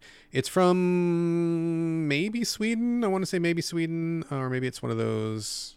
Iceland, one of those countries. I forget. I you know we historically struggle with that region of the world on the show. I'm I just have to accept that and admit it and apologize. But it's called the Abyss in English. It's not um, called that in their in their own language, obviously. And this is not the James Cameron Abyss. And there's also another Abyss that's not this one either. There, if you go to Netflix, there's like three abysses that pop up. And this is the one that shows like a blonde lady with like some mountain in the background. Um, but basically, it's about I guess I never realized how big a industry mining is in that part of the world. So they talk about the steel industry and how it's like the backbone of the country. They they build this company town in the middle of nowhere to support the steel mill or the steel mine that they're doing. And so this lady, uh, female protagonist, main character, she is like the the safety chief of the mine. And so what happens is there's this like fault that they didn't realize. Um, the whole town starts sinking, disaster starts happening, and just like bad stuff happens. And so it's kind of like this disaster adventure. But it's an interesting one because the lady is not traditionally what you would expect from an American female lead actress. She's strong and she is, you know, forthspoken, but she's also sometimes kind of an asshole in ways that you kind of don't expect. And she's like a little more conservative than you would think. And the way that she approaches things is just like you can tell this is not an American movie. Like some of the choices is just clearly not American, like different flavor. Um, there's a really funny side uh, side story about her meeting this new guy, and the new guy meets the old guy, and that's like kind of a weird, fucking awkward thing, which is really kind of funny. But basically, it's like this disaster story with a, a different spin from a different part of the world. I think it's worth watching. Whole family really enjoyed it, and we thought it was really good movie, but also good to see how different it was and how different from our expectations it was. So, good stuff. Called The Abyss. It's on Netflix right now, and that's all I got. One more so, thing. folks. One more thing. Oh, one more thing. Uh, Helldivers, which we are still playing, weirdly enough. Oh fuck! I forgot to say it. I forgot to say it. Oh my god! I can't well, believe it. Now here it is. Here it is. At the end of the show, I wanted to mention something about what I did recently on a TikTok. But do you want to start, or do you want me to? yes, I'll say it really quickly, and then you can close it off. Okay. So, man, oh, I can't believe I even had notes at the beginning of the show, and I totally forgot. I can't believe I forgot. Well, okay, I reminded you. Here we go. You did. Uh, so Helldivers 2, I know we've been it's still glitchy. There's still problems. It's not fixed yet. It's still not ready to go, but they have been slowly getting better. They've been patching it again like once at least once per day. And uh, I joined the Discord to get the uh, patch notes and they've been like patching this thing like a motherfucker. So they're working on it. It's not not quite there. But they just recently said they raised the player cap uh, before it was at 450,000 concurrent players. They had to raise it up to 700,000. Jeez. So it's up to 700,000 now. And now you can get in. So there's no waiting period fast, anymore. yeah. I've been getting in no problem first time, which is great. So I'm glad they raised the cap, which is a pretty high cap. I mean, 700,000, that's a that's not a small number. Um, so that's that's good. Uh, you can actually play it now instead of waiting for hours and hours to get through the queue. The only other thing I'm going to say real quickly is this is kind of a funny story. I told you this already, Carlos, but I'm sharing on the podcast here. Uh, I was playing, got in right away. I was happy, joined up with a random squad of people, and I noticed that the leader of the squad was named Trump. And I'm like, oh yeah. I got fucking pissed. I was so mad. I was like, what the fuck? What is going on? I was going to bail, but I'm like, no, wait a minute. I'm not going to bail. I'm going to go in this. So we, we drop down to the surface. Trump grabs his gun. I grab my gun. And as soon as he walks past me, I turn around and I fucking blast him in the back, dude. I Ah, fucking da- shoot his ass dun. dead. I'm like, yep. You name yourself motherfucking Trump. This is what you motherfucking get, you fucking ass motherfucker. So I shot him dead. I laughed for a minute and then it bounced. I left his squad. So, anyway, um, if you're also a person who cares about human rights and about the world and about democracy, do yourself a favor and shoot Trump if you see him. Democracy. That's funny. Fu- yeah, real democracy. You're supposed to be spreading democracy in the game. Spread real democracy by by telling Trump in the game he shouldn't name himself that. That's shitty. So On top of that, a lot of people have been um, killing each other, e- eat uh, the teammates. I haven't had that experience at all. I haven't had. I haven't had either zero I don't that play. I don't play multiplayer, but I've heard people are doing it for resources. But it's so stupid because you share the resources. That doesn't make any sense at all because there's no reason to do that because there's literally no benefit to it. You I don't know. you don't yeah, I mean, just to be fair, I have not had anybody player kill me. Me killing Trump was the first time I've ever player killed anybody on purpose and I haven't done it again. There's no there's no benefit to to No, trolling people or anything. So, Yeah, that's why they, they didn't build PvP in that. no, because they didn't want no that. Yeah. there's no point. There's no point. the couple quick Helldivers thing. By the way, we're still playing, even though we like were not glowing reviews when we first talked about it. I'm waiting for it to get good, man. I'm waiting for those Um, fucking mech suits to show up. Yeah, the mech suits. But for me, I, I- a solo, I know it's weird and people make fun of me playing solo in a multiplayer game solo, but um, yeah, I didn't have as much of a problem as you did this whole time getting into a game. Um, I don't know if making a separate server for just solo people was, was easier, but it, it hasn't been like in the very beginning. Yeah, it was a long wait time, but yeah, for a long time now, I've been fine. So, Hmm, interesting. anyways, um, I just want to mention that I made a video on TikTok, Glitch to the Ground. Uh, check it out, or on YouTube, you Glitch to the Ground. But yeah, I uh, made a video where I'd found, and I asked you about this too in text, but like I had found my own dead body. Like when you come back down after you die, Right. I don't normally see my dead body, uh, and I'm saying my dead body here because it looks, you know, it just like looks just like you. So in the TikTok, I'm like, oh look, it's my clone, because that's what it feels like to me. You keep dropping down, dying and dying. It seems like they're just remaking you. But the developers and a bunch of people and everybody who was on TikTok is like, no, you're wrong. It's there are a bunch of different just people frozen, but they just look like you. That's all. And it, why did it look like you? Because that's the armor you picked. And so they, they put them in your armor that you picked. Okay. So that's an idea. That's an idea. Okay. I'm going to prove this wrong potentially. So, you know, I go, okay, fine. It's not a clone. But it, for me, it just shocked me because, yeah, you haven't seen your full dead body before, right? Like, It's very shocking occasionally. Usually I'm bits. I don't. I don't leave a lot of corpses behind. So. yeah. So I saw like me just lying there. And I'm like, wow, how'd that even happen? Also, I had never seen it. So it freaked me out. Made the video. Everybody's like, you're wrong. So then someone in the comments was like, go to the tutorial. You know, they say like something about, you know, being frozen or soldier. So I do the tutorial and two amazing things happen. One, I go to like areas where you can die in the tutorial and I just keep dying. But like I told you last night, like, are those just more soldiers? Because I'm killing a bunch of them. Yes, they all look like me again, but they're not clones. They're I'm literally bringing in a bunch of more enlisted soldiers to kill them in the same spot. Okay, that's weird. It's very strange. Yes. It leans towards they're clones, okay, in my opinion. And then, so that's a whole thing. I'm gonna make a video of that. But then the other thing is, and I, I don't think I told you this, but I was just mucking about, and like I do for the glitch of the ground, I found a way out of the map for tutorial level. Uh, did I tell you this yet? no, you didn't mention this. Oh, this is good, dude. Because again, I live for this shit.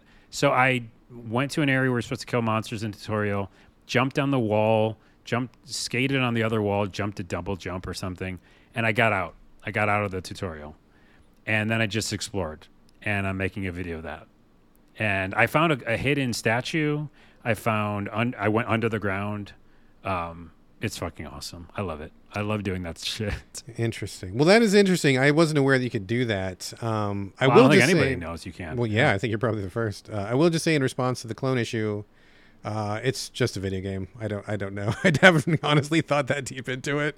Um, I if I had to pick anything, I mean, maybe both. Maybe everybody is a clone, but they send different clones down. I don't know. I mean, it's your same armor, it's your same loadout, so I think that lends credence to the clone thing. But you can also um, randomize the voice, and so like That's what sometimes they said. Yeah. Sometimes I'll be a lady hell diver. Sometimes I'll be a dude hell diver. Sometimes I'll be high voice lady. Sometimes low. You know, so there's different voices. I mean, I don't know. I think I think you're just supposed to, from a meta perspective, just kind of appreciate the um, the satire of throwing people's lives into this giant meat grinder for demo- for quote unquote democracy, and just you know just roll with anything. So I haven't haven't thought that deep, much about it. I know, but at the same time, one, you know, anytime there's a comment field, people are gonna uh, tell you you're wrong.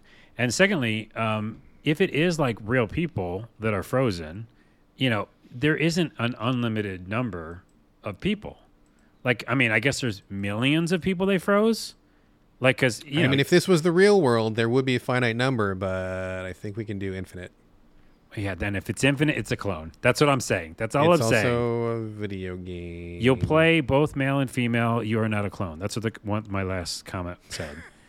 um, so yeah, because you can change the voice to random, like you said. Yeah, you can. I'm reading a comment in real time, but could you not also have clones that are male and female? Of course you could. Sure.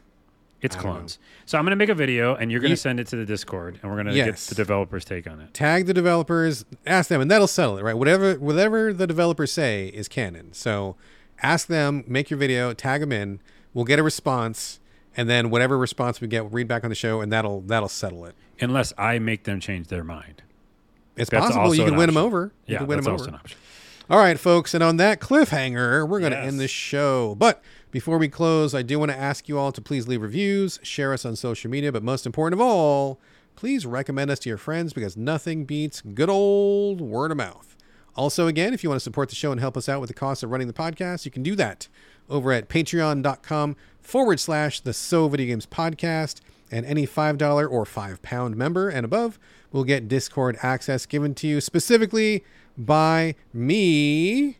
And thank you once again to special Patreon supporter, special because he's the only person this week, Paul Grillberger. Thank you so much, Paul. Very, very much appreciated. Uh, and as always, we want to get your questions and comments, uh, whether they are related to the Patreon or not. Hit us up, SoVideoGamesPodcast at gmail.com. You can also hit us up individually. Uh, Carlos, where are we sending your uh, traffic this week, sir? Well, it's glitch to the ground always, but I'm going to say go check out our YouTube channel. It's at So Video Games Podcast. Uh, we put up our first video. It just has a, a few views, you know, 50 or 60, but it already has a comment, Nice. so I can read it right now. And Did you write it?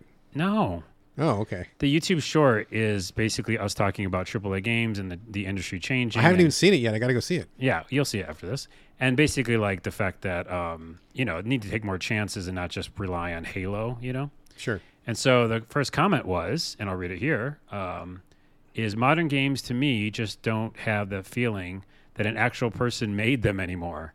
The bigger the developer team gets, the more they try to please everyone.